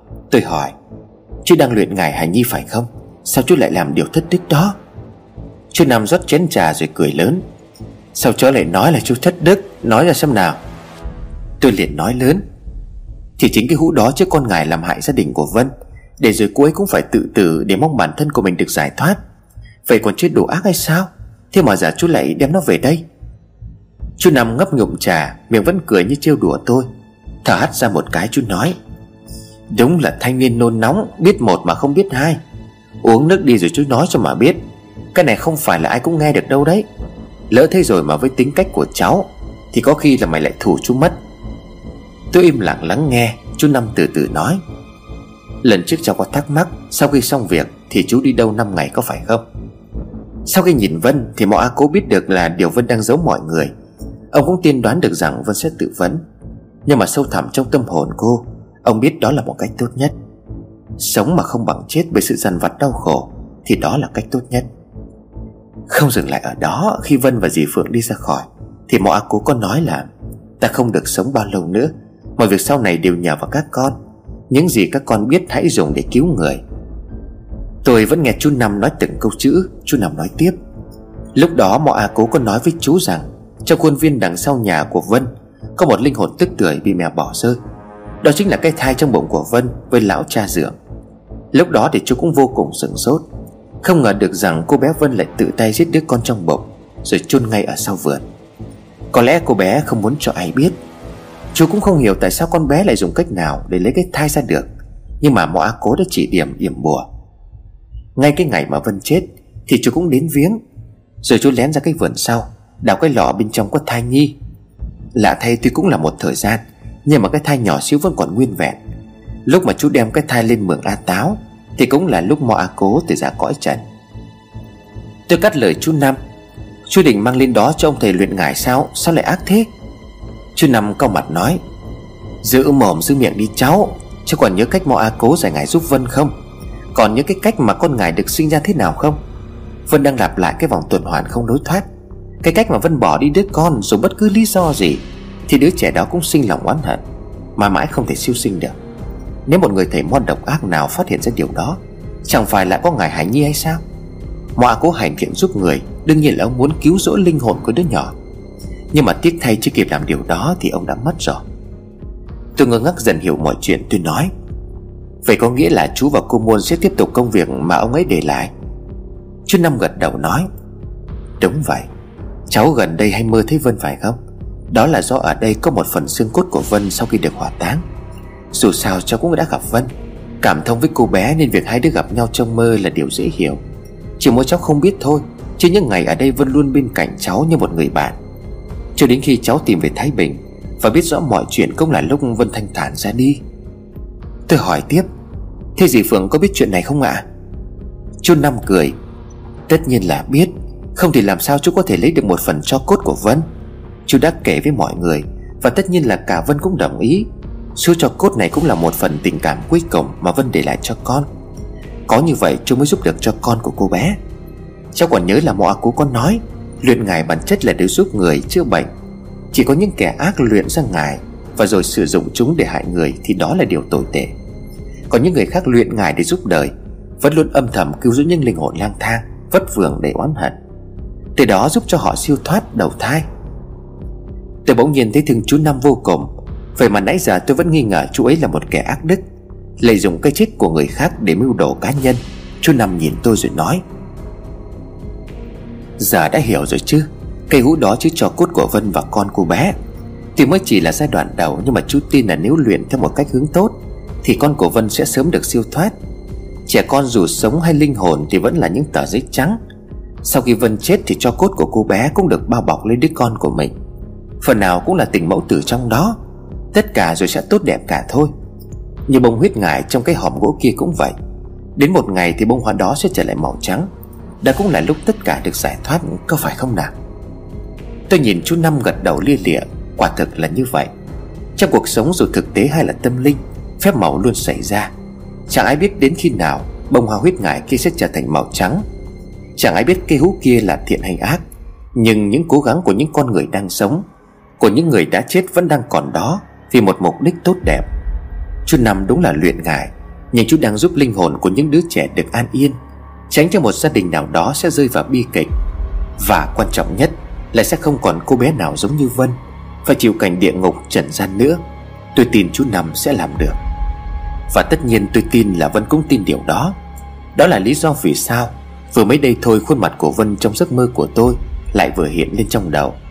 Có lẽ là tôi tưởng tượng ra, Nhưng mà tôi tin là đã nhìn thấy Vân đang đứng cùng bố mẹ. Cô ấy đang cười rất tươi, Đang đưa tay ra chào đón một thành viên mới, Đang chập chững bước những bước chân đầu tiên. Miệng của nó khẽ bập bẹ.